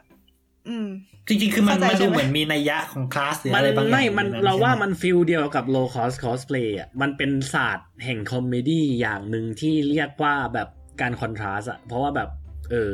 เวลาที่ว่ามันทำอะไรให้มัน contrast ขึ้นมาสักอย่างมันจะตลกเข้าใจใช่ปะ อารมณ์เหมือนแบบอืมสมมุติคือว่าเราอะถ้าเกิเราดก็ไม่แน่ใจว่าอันเนี้ยคือถือว่าเป็นนี่มันมันไหมันมันมันมันมันเป็นมันเป็นเขาเรียกว่านะมันเป็นมันเออ ต้องบอกว่ามันเป็นศาสตร์แห่ง comedy อะเหมือนที่แบบว่า เข้าใจเข้าใจ parody parody ไม่คือ comedy โดย general เลยอะการที่ว่าทำอะไรที่ว่ามัน contrast กับชาวบ้านเขา สังเกตอย่างเช่นมิสเตอร์บีนเนี่ย เวลาที่เราทำอะไร contrast กับชาวบ้านเวลาที่มันทำอะไรที่ว่ามัน con contrast หรือต่างไปจาก norm หรือต่างไปจากอะไรที่เราคุ้นชินมันทำให้เราตลกเว้ยอันนี้คือพูดเดี๋ยวเดี๋ยวออกนอกเรื่องแต่ก็คือพูดไปแค่นี้แล้วกัน ว่าเออมันเป็นมันเป็นศาสตร์แห่งความตลกรูปแบบหนึ่งจริงๆอันนี้อะโอเค เราเปิดเปิดในพันทิปนะฮะมีพันทิปถามมาว่าตลาดล่างคืออะไรงงมากเห็นบางคนไปเดือดไปร้อนกับพูดคำพูดนี้จัง อันนี้มีความเห็นหนึ่งนะฮะบอกว่าตามความหมายของคำจริงๆ ใช้กับพฤติกรรมการใช้จ่ายของผู้มีฐานะไม่ดี แต่ในโซเชียลหยิบคำนี้มาใช้ด่าพวกพฤติกรรมไม่ดี ซึ่งไม่รู้เจตนาด่าว่าจนพฤติกรรมจนเลยพฤติกรรมไม่ดีหรือหมายถึงพฤติกรรมไม่ดีตรงๆ คืออะไรวะเออมันคงถูกใช้เป็นคำดูถูกที่เอามาใช้กันล่าสุดมั้ง แต่ตรงตัวมันก็คือสินค้าคุณภาพต่ำที่ผลิตออกมาขายให้คนรายได้น้อยใช้ทั้งๆที่มันคุณภาพต่ำแต่ก็ยังขายได้ มีคนนิยมใช้ในระดับล่างๆ พอเอามาใช้เป็นคำดูถูกคุณคน ก็คือคำก็คือคนที่พูดแย่ๆทำตัวแย่ๆใช่อย่างเช่น พูดหยาบคายตลกมุกกากาทำตัวเถื่อนถอยโลโปรไฟล์อืมเฮ้ยนี่มีมีอีกอันที่เรานึกออกว่ามันจะชอบคนจะมองว่าตลาดล่างอะไรเงี้ยก็พวกโปรไฟล์เฟซที่ชื่อแปลกๆอะไรเงี้ยแล้วก็เขียนว่าบริษัทพ่อกับแม่จำกัด พ่อแม่ส่งมาเรียนเอออะไรอย่างเงี้ยว่าพ่พ่ออแม่พ่อจ้างแม่มาจ้างมาเรีเรียยนนก็คือเราเราจะว่าพฤติกรรมพฤติกรรมหนึ่งเป็นพฤติกรรมที่แม่งตลาดล่าง เชื่อแต่เราก็เคยตั้งอย่างนั้นนะเว้ยทำทำไมถึงตั้งอย่างนั้นเออต้องถามดูดิ ก็ตอนนั้นรู้สึกว่าพ่อแม่จ้างมาเรียนจริงเนี่ยเห็นป่ะคือมันบางทีเคยได้มันก็มีไมมันเคยได้มีไมเซ็ตอ่ามัมันมีวิธีคิดในคนละแบบกัน เหมือนสมัยก่อนที่เวลาเราใช่พิมพ์ใช่ใช่เวลาเราพิมพ์แบบหลากู เวลาอืมลองส่องเฟซลองส่องเฟซบุ๊กตัวเองสมัยปี 2012 2013 นะครับ เราเคยตั้งคำถามกับตัวเองไหมว่าภาษาที่ตัวเองใช้พิมพ์อะถ้าเกิดเป็นสมัยนี้ปัจจุบันคุณจะเรียกว่าตลาดล่างหรือเปล่าผมรู้สึกว่าแต่ละคนๆแม่งอ่ามีนึกออกนึกออกเทสมันเปลี่ยนตามการเวลา วิธีการพิมพ์อะไรก็ตามทั้งแล้วก็แล้วแต่มันเปลี่ยนกันตามตามการเวลา แล้วด้วยความที่แบบว่าไอ้ไอ้ที่ว่ามันเปลี่ยนตามการเวลาบางครั้งอะเราก็ไม่สามารถรับรู้กับมันได้เหมือนกัน บางทีเราก็ไม่ได้เลือกได้เหมือนกับ เหมือนกับคนที่ชอบอะไรสักอย่างแบบเอ้ยเนี่ยกูชอบกินแซลมอนอะอ่ากูไม่ได้คือก็กูชอบกินอะ กูเลือกไม่ได้ที่กูจะไปชอบปลาประเภทอื่นอะ เออออืมแล้วแบบคุณสามารถมาจัดได้ไหมว่าการกินแซลมอนของผมแม่งเป็นการตลาดล่าง ไม่หรอกบางคนเขาอาจจะคิดว่าเหมือนกับว่า มันเป็นเรื่องแนวคิดประมาณว่าแบบว่าเอ่อคนตลาดล่างอะ เอาอ่า lower class have to struggle แล้วมันก็เลยแบบ ไม่มีโอกาสเข้าถึงความรู้ไม่มีโอกาสเข้าถึง resource ที่มันอาจจะทำให้เขาเอ่ออืมวิวัฒนาการทำนองนั้นนะถ้างั้นก็คือมันก็เหมือนเป็นการเหยียดคน ใช่ใช่มันมีความคิดแบบนี้จริงๆนะในเชิงฐานะและอะไรหลายๆอย่างแฝงไปในคำว่าตลาดล่าง ซึ่งแม่งลึกมากใช่ไหมใช่ใช่ ก็คือเหมือนอย่างอย่างอันนี้มันมีอะเหมือนประเด็นดราม่าดราม่าหนึ่งที่แบบว่า ไอดอลชื่อดังคนหนึ่งที่ไปให้สัมภาษณ์ใช่ไหมว่าแบบว่า เออที่คนจนเนี่ย ไม่สามารถเหมือนกับว่าเขาเรียกว่า เอออตอนนั้นน่ะจำได้ปะเพราะว่าเหมือนกับว่าเขาเออเขาต้องเขายุ่งกับการส t รั g เกิลในการเอาชีวิตรอบตัวเองพอแล้ว เพราะฉะนั้นเขาไม่ educate พอที่จะเข้าใจหลอกการเมืองอะไรประมาณเนี้ยจำได้ไหมเอ่ออันนี้อยากให้ขยายความหน่อยคือเราอะ get แต่ว่าเรากลัวคนฟังไม่ getเราไม่ get เออขยายความนี้เราเราจำ context แบบเป๊ะๆไม่ได้ คือคือมันเป็นบทสัมภาษณ์ของไอดอลชื่อดังคนหนึ่งในประเทศไทยอะนะแล้วเขาให้สัมภาษณ์ประมาณว่าเหมือนจำคำถามไม่ได้อะแต่คือเหมือนประมาณเขาเขาพูดประมาณว่าที่คนจนอะจน เพราะว่าไม่ยอมถีบตัวเองขึ้นมาประมาณเนี้ยคือบอกไว้ก่อนว่าไม่ได้พูดคำแบบนั้นเป๊ะๆนะแค่พูดใน โดยรวมในเชิงอะนั้นอะอ่าเออเออประมาณนั้นแล้วก็เลยมีคนด่าประมาณว่าทำไมถึงแบบ ignorant ขนาดนี้อะไรเงี้ยแบบเหมือนกับทำไมถึงไม่เป็นแบบเป็นเป็นความ ignorant ที่มีต่อสภาพปัญหาสังคมของประเทศไทยอะไรเงี้ยแบบประมาณว่าจริงๆความจนมันควรเป็นปัญหาเชิงโครงสร้างมากกว่าปัญหาเชิง individual ที่แบบ ไม่ใช่ว่าคนไม่ขยันก็เลยจน แต่สภาพสังคมมันไม่เอื้อให้เขาทำอะไรขึ้นมาได้ต่างหากอะไรมาเนี้ยแล้วเขาก็บอกว่าเพราะว่าคนไอดอลคนที่ให้สัมภาษณ์คนนั้นนะมันเป็นอีลิทอยู่แล้วเปิดก็เลยไม่ไม่เก็ตถึงตรงนี้แล้วก็แบบมีความอิกโนแลนไปในเรื่องนี้อะไรมาเนี้ยแล้วก็ด่าไปถึงประมาณว่าเป็นไอดอลทำไมถึงเป็นมีความคิดอย่างนี้แต่เรื่องนั้นเราจะไม่พูดเราเราถือว่าพูดไปแล้วในประเด็นเทปไอดอลอืมเอ่อมีอีกอันหนึ่งที่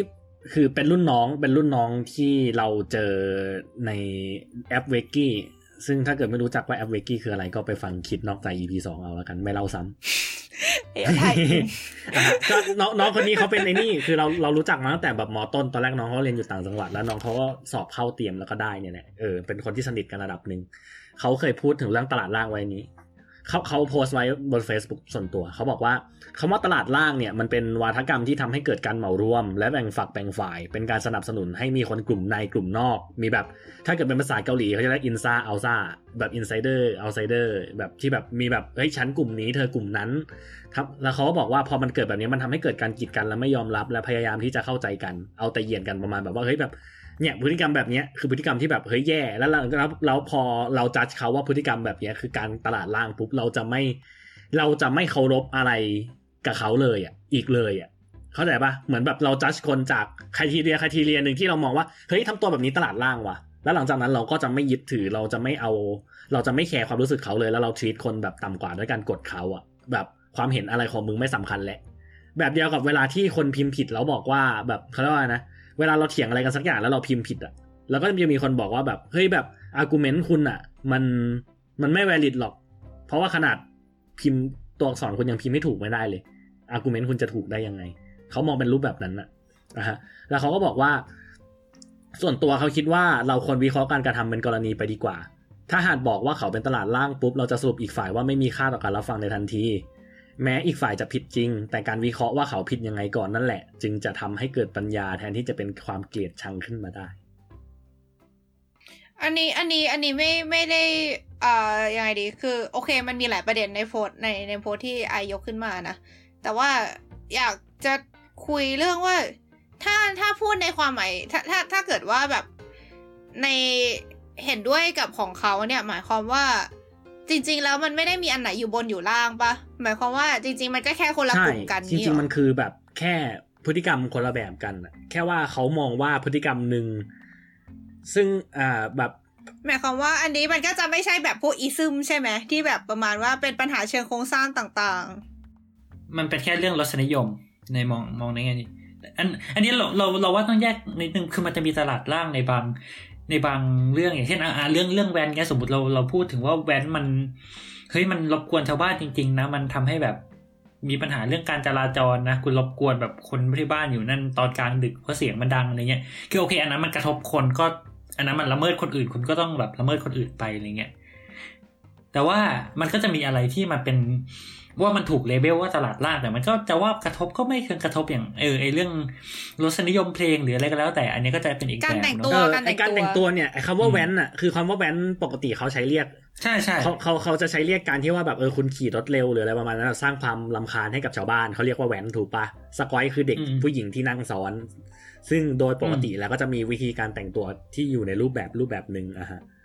ฮะอืมซึ่งพอมันมีภาพลักษณ์แบบนี้ปุ๊บหมายความว่าแบบต่อให้คุณแต่งตัวแบบไหนก็ตามอะแบบต่อให้คุณไม่ใช่แว้นอะเข้าใจปะต่อให้คุณไม่ได้บิดมอไซค์ป่วนเมือง เขาก็จะเรียกคุณว่าแว้นถ้าเกิดคุณแต่งตัวไปในทางที่เขารู้สึกว่ามันไปในทางเดียวกันอืมทำไมแต่งตัวแว้นจังวะทำไมแต่งตัวสกอยจังวะอะไรอย่างงี้อืมใช่ใช่แต่งตัวสกอยเนี่ยเคยได้ยินบ่อยอยู่ ซึ่งก็คือกลายเป็นว่าคือถึงถึงคนคนนั้นจะไม่ได้ซ้อนมอเตอร์ไซค์อะอืม แต่ถ้าแต่งตัวอย่างนั้นก็โดนเรียกว่าสกอยแล้วอะซึ่งมันมันมันเป็นเซตของเทสบางอใช่ย่างเนอะทั้งหมดนี้เป็นแล้วเซในตของทีหนึ่มงนึกนึกถึงอีกอย่างหนึ่งคือที่มันมันมีคลิปที่เขาเขาชอบแชร์แชร์กันนะว่าแบบเป็นเพลงแบบเต้นตอนสงกรารอะไรเงี้ยแล้วแบบมีท่าเต้นเด้าพื้นที่แบบมีคนที่แบบอาจจะเป็นเด็กอยู่ อายุน้อยๆแต่แบบแบบเต้นเด้าพื้นกันเต็มถนนอะไรเงี้ยอันเนี้ยเขาก็อาจจะมองว่ามันตลาดล่าง ซึ่งตลกคราวเนี้ยตจะลกเราเราเราจะมองว่ามันเป็นเซตของ taste ก็อ่าได้ แต่อ่าอ่า จะบอกว่าตลกร้ายอะตลกร้ายอยู่อย่างหนึ่งคือไอ้ท่าเด้าพื้นน่ะถ้าถ้าเกิดเป็นคนกลุ่มนั้นทำอะเขามองว่าตลาดล่างเว้ยแต่พอลิซ่าทำแล้วเขามองว่าเออเซ็กซี่กูว่าแล้วคือคือพูดในแง่ของคนที่เต้นนะนะเราเราเราก็คือเต้น street dance ซึ่งอืม street dance เนี่ยชื่อมันก็บอกอยู่แล้วมันคือเต้นข้างถนนถูกปะอ่าคือการเต้นในลักษณะเนี้ยมันเป็นการเต้นที่มาจากกลุ่มตลาดล่าง อืม อันนี้พูดในบริบทของอ่าสังคมใช่แบบใช่ใช่อดีตอะ เข้าใจใช่คือการเต้นแบบเนี้ยมันคือมาจากมันไม่ใช่การเต้นแบบ sophisticated แบบบัลเลต์อะไรอย่างเงี้ยอืมมันคือการเต้นที่แบบมาจากข้างถนนน่ะ เออ ซึ่งซึ่งเราก็คือเต้นแบบนี้อยู่ ก็คือ เราก็เลยทำให้รู้สึกเราก็ก็เลยรู้สึกว่าไอ้ของแบบนี้มันมันเป็นแบบ มันมันมันมันมันไร้สาระเข้าใจใช่ไหมแบบหมายถึงแบบมามามาแบ่งแยกกันด้วยการมันเต้นเริ่มเป็นว่าเรื่องการขเต้อนงแบบการนี้คือแบตบลาดล่างคุยกันว่าอันนี้คือไม่ใช่ส่วนรูปแล้วสุดแหละสุดแท้แต่แล้วมันก็เป็นเรื่องของเทสบอกว่าตลาดใช่ล่างคือแบบใช่ใช่ใช่คือเรารู้สึกว่าแบบบางคนอาจจะมองว่าการเต้นที่มันสื่อไปในเรื่องแบบสอบไปในเรื่องของเพศอะอืมมันคือเป็นการเต้นที่ตลาดล่างอืมใช่ไหมแต่ เราด้วยความที่เราคุ้นชินกับมันแล้วมั้งเราเลยรู้สึกว่ามันก็เป็นท่าเต้นท่าหนึ่งมันอืมมันเป็นเรื่องอะปกติคืออะในคือเราเองก็เต้นแบบนั้นคนอะไรประมาณเนี้ยคือคือถ้าคือถ้าพูดอย่างนี้เออก็แบบทำไมไม่ไปด่าโพแดนซ์ว่าตลาดล่างบ้างอะไรอย่างนี้ป่ะอะไรประมาณเฮ้ยนั้นโพแดนเออหรือซ์แบบน่ะมันเคยมีสมัยก่อนนู้นน่ะ การที่ว่าแบบถ้าเกิดคุณเต้นโพแดนซ์เนี่ยคือแบบภาพลักษอืมคุณเหี้ยเลยนะอืมสมัยแบบ เอาสักประมาณแบบห้าถึงสิบปีก่อน พอพูดถึงเต้น พอพูดถึงแบบเต้นรูดเสาปุ๊บคือแบบทุกคนแม่งจะแบบมี mindset อ่าอ่าต่อนึกมัอนอกนึกออกเออ เข้าใจใช่ปะแต่แต่พอมาถึงตอนนี้ pole dance แม่งเป็นอะไรที่ international เอาไปออก Got Talent ออกได้สังคมสูงได้ คือเอาง่าย ๆ คือแบบมันเป็นมันเป็น performance รูปแบบหนึ่งอะมันเป็นชอนมันเป็นอารมณ์อย่างที่เอิร์กบอกเลยคือแบบ เราไม่สามารถ judge การเต้นรูปแบบหนึ่งชอนราชอนราหนึ่งว่าเหนือกว่าอีชอนราได้อะต่อให้มัน sophisticated ใช่กว่าใช่ต่อให้มันซับซ้อนกว่าใช้ความสามารถมากกว่า หรืออะไรก็ตามแล้วแต่คุณจะจินตนาการเลย คุณไม่สามารถบอกว่าอีกอันหนึ่งมันเหนือกว่าอีกอัน อย่างเช่นถ้าถ้าอ่าเกิดอเออเอออเคสตราใช้จำนวนคนเยอะกว่า ใช้เครื่องอุปกรณ์เยอะกว่า EDM แต่มันใช้ skill คนละด้านกัน คุณไม่สามารถมาบอกว่าคลาสสิกอืมดีกว่า EDM หรือ การอืมที่ว่าเพลงเพลงหนึ่งอย่างที่คนชอบวิจารณ์กันเรื่องเพลงเกาหลีอะเคยไปเถียงกับคนในเวกี้อยู่เหมือนกัน ว่าเนี่ยมันมันมีคนโพสต์ว่าโพสต์ประมาณแบบว่าเฮ้ยเนี่ยไม่ชอบคนที่เอาเอาดนตรีเพลงสามชาติมาใส่เพลงเกาหลีเลยมันทำให้เสียความเป็นเพลงไปอะไรอย่างเงี้ยก็เลยสะก็เลยไปเถียงกับเขายาวเลยแบบดีเบตยาวๆเลยว่าแบบเนี่ยถามว่าการที่ว่าดนตรีประเภทหนึ่งมัน sophisticate เออมัน sophisticated กว่ามันซับซ้อนกว่าเนี่ย อ่าฮะมันทำให้มันดูมีค่ามากกว่าดนตรีอีกแบบหนึ่งจริง ๆ หรอ ถ้าอย่างนั้นหมายความว่า acoustic guitar ก็ไม่มีทางที่จะสู้วง full band ได้จริง ๆ ถูกไหม เพราะมันใช้กีตาร์ตัวเดียวอะอืมอืมก็เลยเถียงเขาไปแบบนั้น แล้วเขาก็ไม่ตอบ แล้วเขาก็บล็อก หรือแบบเพลงเกาหลีไม่มีทางสู้เพลงออร์เคสตราได้ เออ เพราะว่าใช้เครื่องดนเพตรีราะออร์เคสตรามันใช้เครื่องเยอะกว่า อ่า อ่าอ่าใช่ใช่ นี่นี่คือกำลังนึกถึงแบบหนังกลางแปลงกับหนังในโรงอะไรอย่างเงี้ยอืมสรุปก็คือเนี่ยถ้าเท่าที่ฟังมาทั้งหมดเนี่ยจะสังเกตเลยว่ามันมันไม่ใช่เรื่อง ism ใช่แล้วมันเป็นเรื่องของ taste มันเป็นเรื่องของรสนิยมอ่าใช่ มันกลายเป็นการเหยียดรสนิยม ซึ่งเนี่ยแหละย้อนกลับมาประเด็นแรกเลยว่าสุดท้ายไอ้คำว่าเหยียดเนี่ยจริงๆอะมันไม่ได้แปลความหมายอย่างใดอย่างหนึ่งอะ มันมีเหยียดหลายแบบเวลาเราพูดถึงเหยียดเนี่ยคือเหยียดเหยียดสกอยเหยียดตลาดล่าง กับการเหยียด เพศเหยียดเชื้อชาติมันเป็นคนละเหยียดกันอ่าอ่าถูกไหมอ่าขมวดจบได้ดีครับ ชอบ ก็จริงๆ มีประเด็นไหนอีกไหมเราเราว่าสำหรับของของไทยก็ครอบคลุมไอ้ในระดับหนึ่งแล้วแหละไอ้เออไอ้ไอ้ไม่ไอ้เรื่องมีวัแล้วฒกรรมการเมืองอะเราว่าจริง ๆ ไม่ต้องพูดแล้วก็ได้เพราะว่าเรามันคุยกันเออในช่างมันเถอะประเด็นวัฒกรรมการเมืองในเทปพักนี้จะมีสิทธิ์ไหมไประดับหนึ่งแล้วล่ะ คิดว่าเหรอเออ ก็นั่นแหละเพราะว่าจริงๆก็อย่างที่บอกกันสุดท้ายคือคือเราพูดถึงเหยียดสุดท้ายมันมันก็คือคือถ้าเราเราพูดพูดเรื่องวัฒกรรมการเมืองอีกเนี่ยมันมันเราว่ามันจะไม่ใช่เรื่องเหยียดแล้วมันจะไปเรื่องที่มันเป็นการเมืองจริงๆซึ่งมันก็จะเหนื่อยมากอะไรเงี้ยอืม โอเคเออครับเออกลับมาแล้วสองหลังไม่มานะฮะว่าหิวข้าวจบทีพลีสองชั่วโมงแล้วไอ้นิดฟู้ดนะฮะเขาไม่ได้อะเป็นอะไรวะนะนั่นแหละ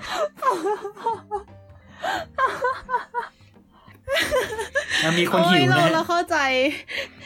เราเราเราจะไม่เป็นศัตรูกับคนอันนี้ก็หิวคือถ้าเกิดพูดกันตามตรงก็คือตอนเนี้ย คนอัดหลาย ๆ คนก็คนหนึงหิวนะครับผมคนหนึงตาจะปิดมาตั้งแต่ชั่วโมงกว่าแล้วนะครับ แล้วก็วิญญาณวิญญาณน้องออมที่สิงมาตั้งแต่เราอัดเทปที่สองเป็นต้นมาเนี่ย ก็ลาก่อนไปเรียบร้อยแล้วครับ ผมเชื่อมันจะห้าชั่วโมงแล้วแบบโอเคให้ตายเถอะแล้วนี่คือยังไม่จบ ยังเหลืออีกยังไม่เทจปบหนึง ไม่จบ แล้วคิดว่า PC จะสั้นไหม PC ก็ไม่ปะโอ้โหแต่ก็คือก็ก็คือไม่เกินเทปหนึงแหละ PC อะเชื่อเหอะอืไม่จริงเดี๋ยวนะแป๊บนึไม่งจริงต้องต้องให้ต้องให้มันแป๊บนึงให้มันจบในเทปสี่อะ please อืม โอเค ก็เอาเป็นว่าเทปเนี้ยเราก็คุยกันเรื่องของการเหยียดในไทย ดอกจันสามดวงในไทยเนอะก็พูดเรื่องตั้งแต่อ่า ที่มันเป็นอะไรคลาสสิกพวกสิพวก ism ทั้งหลาย racism sexism เรื่องเพศเรื่อง เอชใช่ไหมเรื่องอะไรพวกเนี้ย แล้วเราก็จะมาโยงถึงอะไรที่มันเป็นเคสที่ specific มากขึ้น เช่นมนุษย์ป้าแว้นสก๊อยอะไรพวกนี้ก็คิดว่าน่าฟังฟังแล้วน่าจะได้แบบได้ concept คร่าวๆแล้วแหละเราเราไม่มีทางพูด cover หมดแล้วอ่าอ่าแต่เราคิดว่าอย่างน้อยอะการเอาวิธีคิดพวกเนี้ยมาจับสังคมไทยพยายามทำความเข้าใจสิ่งที่มันเกิดขึ้นในบ้านเราบ้างอะไรเงี้ยว่าแบบเฮ้ย ไอ้ไอ้ที่เราต่อต้านการเหยียดในต่างประเทศว่าแบบอย่างนั้นเหยียดเชื้อชาติอย่างนี้เหยียดเชื้อเหยียดเชื้อชาติเราอาจจะกำลังทำอยู่ในบ้านเราก็ได้ แต่เราไม่เรียกมันด้วยคำนั้น เราก็เลยไม่รู้สึกผิดอะไรเงี้ยนั่นจริงๆเออสุดท้ายคือมันนั่นแหละ กลับมามองตัวเราเองแล้วคิดว่าเออเราอาจจะมองเห็นอะไรมากขึ้นเนาะซึ่งในเทปต่อไปเราครัจะบมาคุยกันเรื่องอะไร เราจะไปคุยด้วยความที่ว่าเราเล่ากันมาทั้งหมดแล้วเนี่ยว่าไอการเหยียดไม่ว่าจะทั้งต่างประเทศในประเทศ มีรูปแบบที่มันแตกต่างกันยังไงทำไมเราถึงเหยียดกันหรือเอ่อ แบบทุกวันนี้มันส่งผลกระทบอะไรบ้างเนาะก็คิดว่าครอบคลุมกันพอพอพอสมควร มันก็เลยทำให้เราคิดว่า ในเมื่อแบบสังคมมันเริ่มที่จะเป็นกระแสที่ตีกลับอะมันจะเริ่มมีสังคมที่แบบเริ่มมองเห็นว่า มีชนกลุ่มหนึ่งมีคนประเภทหนึ่งที่กำลังเสียเปรียบ ที่มันเกิดความไม่เท่าเทียมกันในสังคม ไม่ว่าจะด้วยการเหยียดประเภทไหนก็ตามทำให้เกิดสิ่งที่เรียกขึ้นมาเป็นค่ากลางว่า political correctness หรือ PC นะครับ ซึ่ง PC นี้ความถูกต้องทางการเมือง ซึ่ง PC นี้มันคืออะไรคอมมันพิวจะเตอมีร์ผส่วลนกระทบตัวต่อสังคมยังไง และอะไรคือ PC อะไรคือไม่ PC และสรุปแล้ว PC เนี่ย มันคือสิ่งที่ดีที่สุดสำหรับสังคมเราจริง ๆ หรือเปล่า ทั้งหมดนี้เราจะไปดิสคัสอืมกันในเทปเหยียดเทปที่สี่ซึ่งกราบว่าเป็นเทปสุดท้ายเถอะครับให้มันจบเออเออให้มันเป็นเทปสุดท้ายเถอะเออ คือคือถ้าเกิดว่ามันไม่ใช่เทปสุดท้ายเนี่ย ก็จะต้องไปแอบแก้ชื่อตอนของเทปก่อนหน้าว่าเป็นทับทับสี่คหรับรือทับเพื่อห้าให้เราบอกว่าเปลี่ยนเทปเป็นนี้ทับเป็นเทปห้าสี่ทีหลังอะไรซึ่งเงี้ก็ยไม่ใช่ว่าไม่เคยทำโอเคอะไรประมาเอาณล่ะนี้ก็ก็ก็แลปอัพแล้วกันสำหรับเทปเอ่อสำหรับรายการสลัดผักเนอะติดตามเราได้ทาง Facebook นะครับ แฟนเพจสลัดผักโคลอนสลัดโบวาไรตี้นะฮะ หรือว่าเอ่อแอดสลัดโบทีเอสในทวิตเตอร์นะฮะ ก็มาคุยกันได้ใช้แฮชแท็กหลัดผักนะฮะหลัด หลัดแบบพอหีบรอลิงไม่หันอากาศเราเด็กเนี่ยนะแฮชแท็กหลัดผักก็มาคุยกันได้มีความเห็นมีคอมเมนต์เราพูดอะไรผิดไป เราเข้าใจว่าประเด็นที่เราพูดมันเซนซิทีฟมันสลับซับซ้อนมากเราไม่มีทางพูด ให้มันละเอียดเป๊ะแล้วเราก็ไม่ใช่ผู้เชี่ยวชาญอะพูดตรงๆคือถ้าเราพูดผิดอะไรมาขออภัยในที่นี้ แล้วก็ช่วย educate เราด้วยแล้วฮะเราจะยินดีมากก็มาคุยกันได้นะครัฮะบสาธุครับ อืมสาธุค่ะ ก็ล่วงเลยมา ต้องต้องเปลี่ยนเสียงไหมแบบ นี่ก็ล่วงเลยมา ระยะเวลาพอสมควรแล้ว ก็เห็นทีห้าปีอะเดี๋ยวนะเดี๋ยวเดี๋ยวเดี๋ยวไอ้นี่เอาเป็นว่าก็แรปจบเทปนี้ไว้ที่ตรงนี้ก่อนนะครับ แล้วก็พบกันใหม่ในสลัดผักเทปหน้าครับ สวัสดีครับ สวัสดีสวัสดีครัค่ะบเย้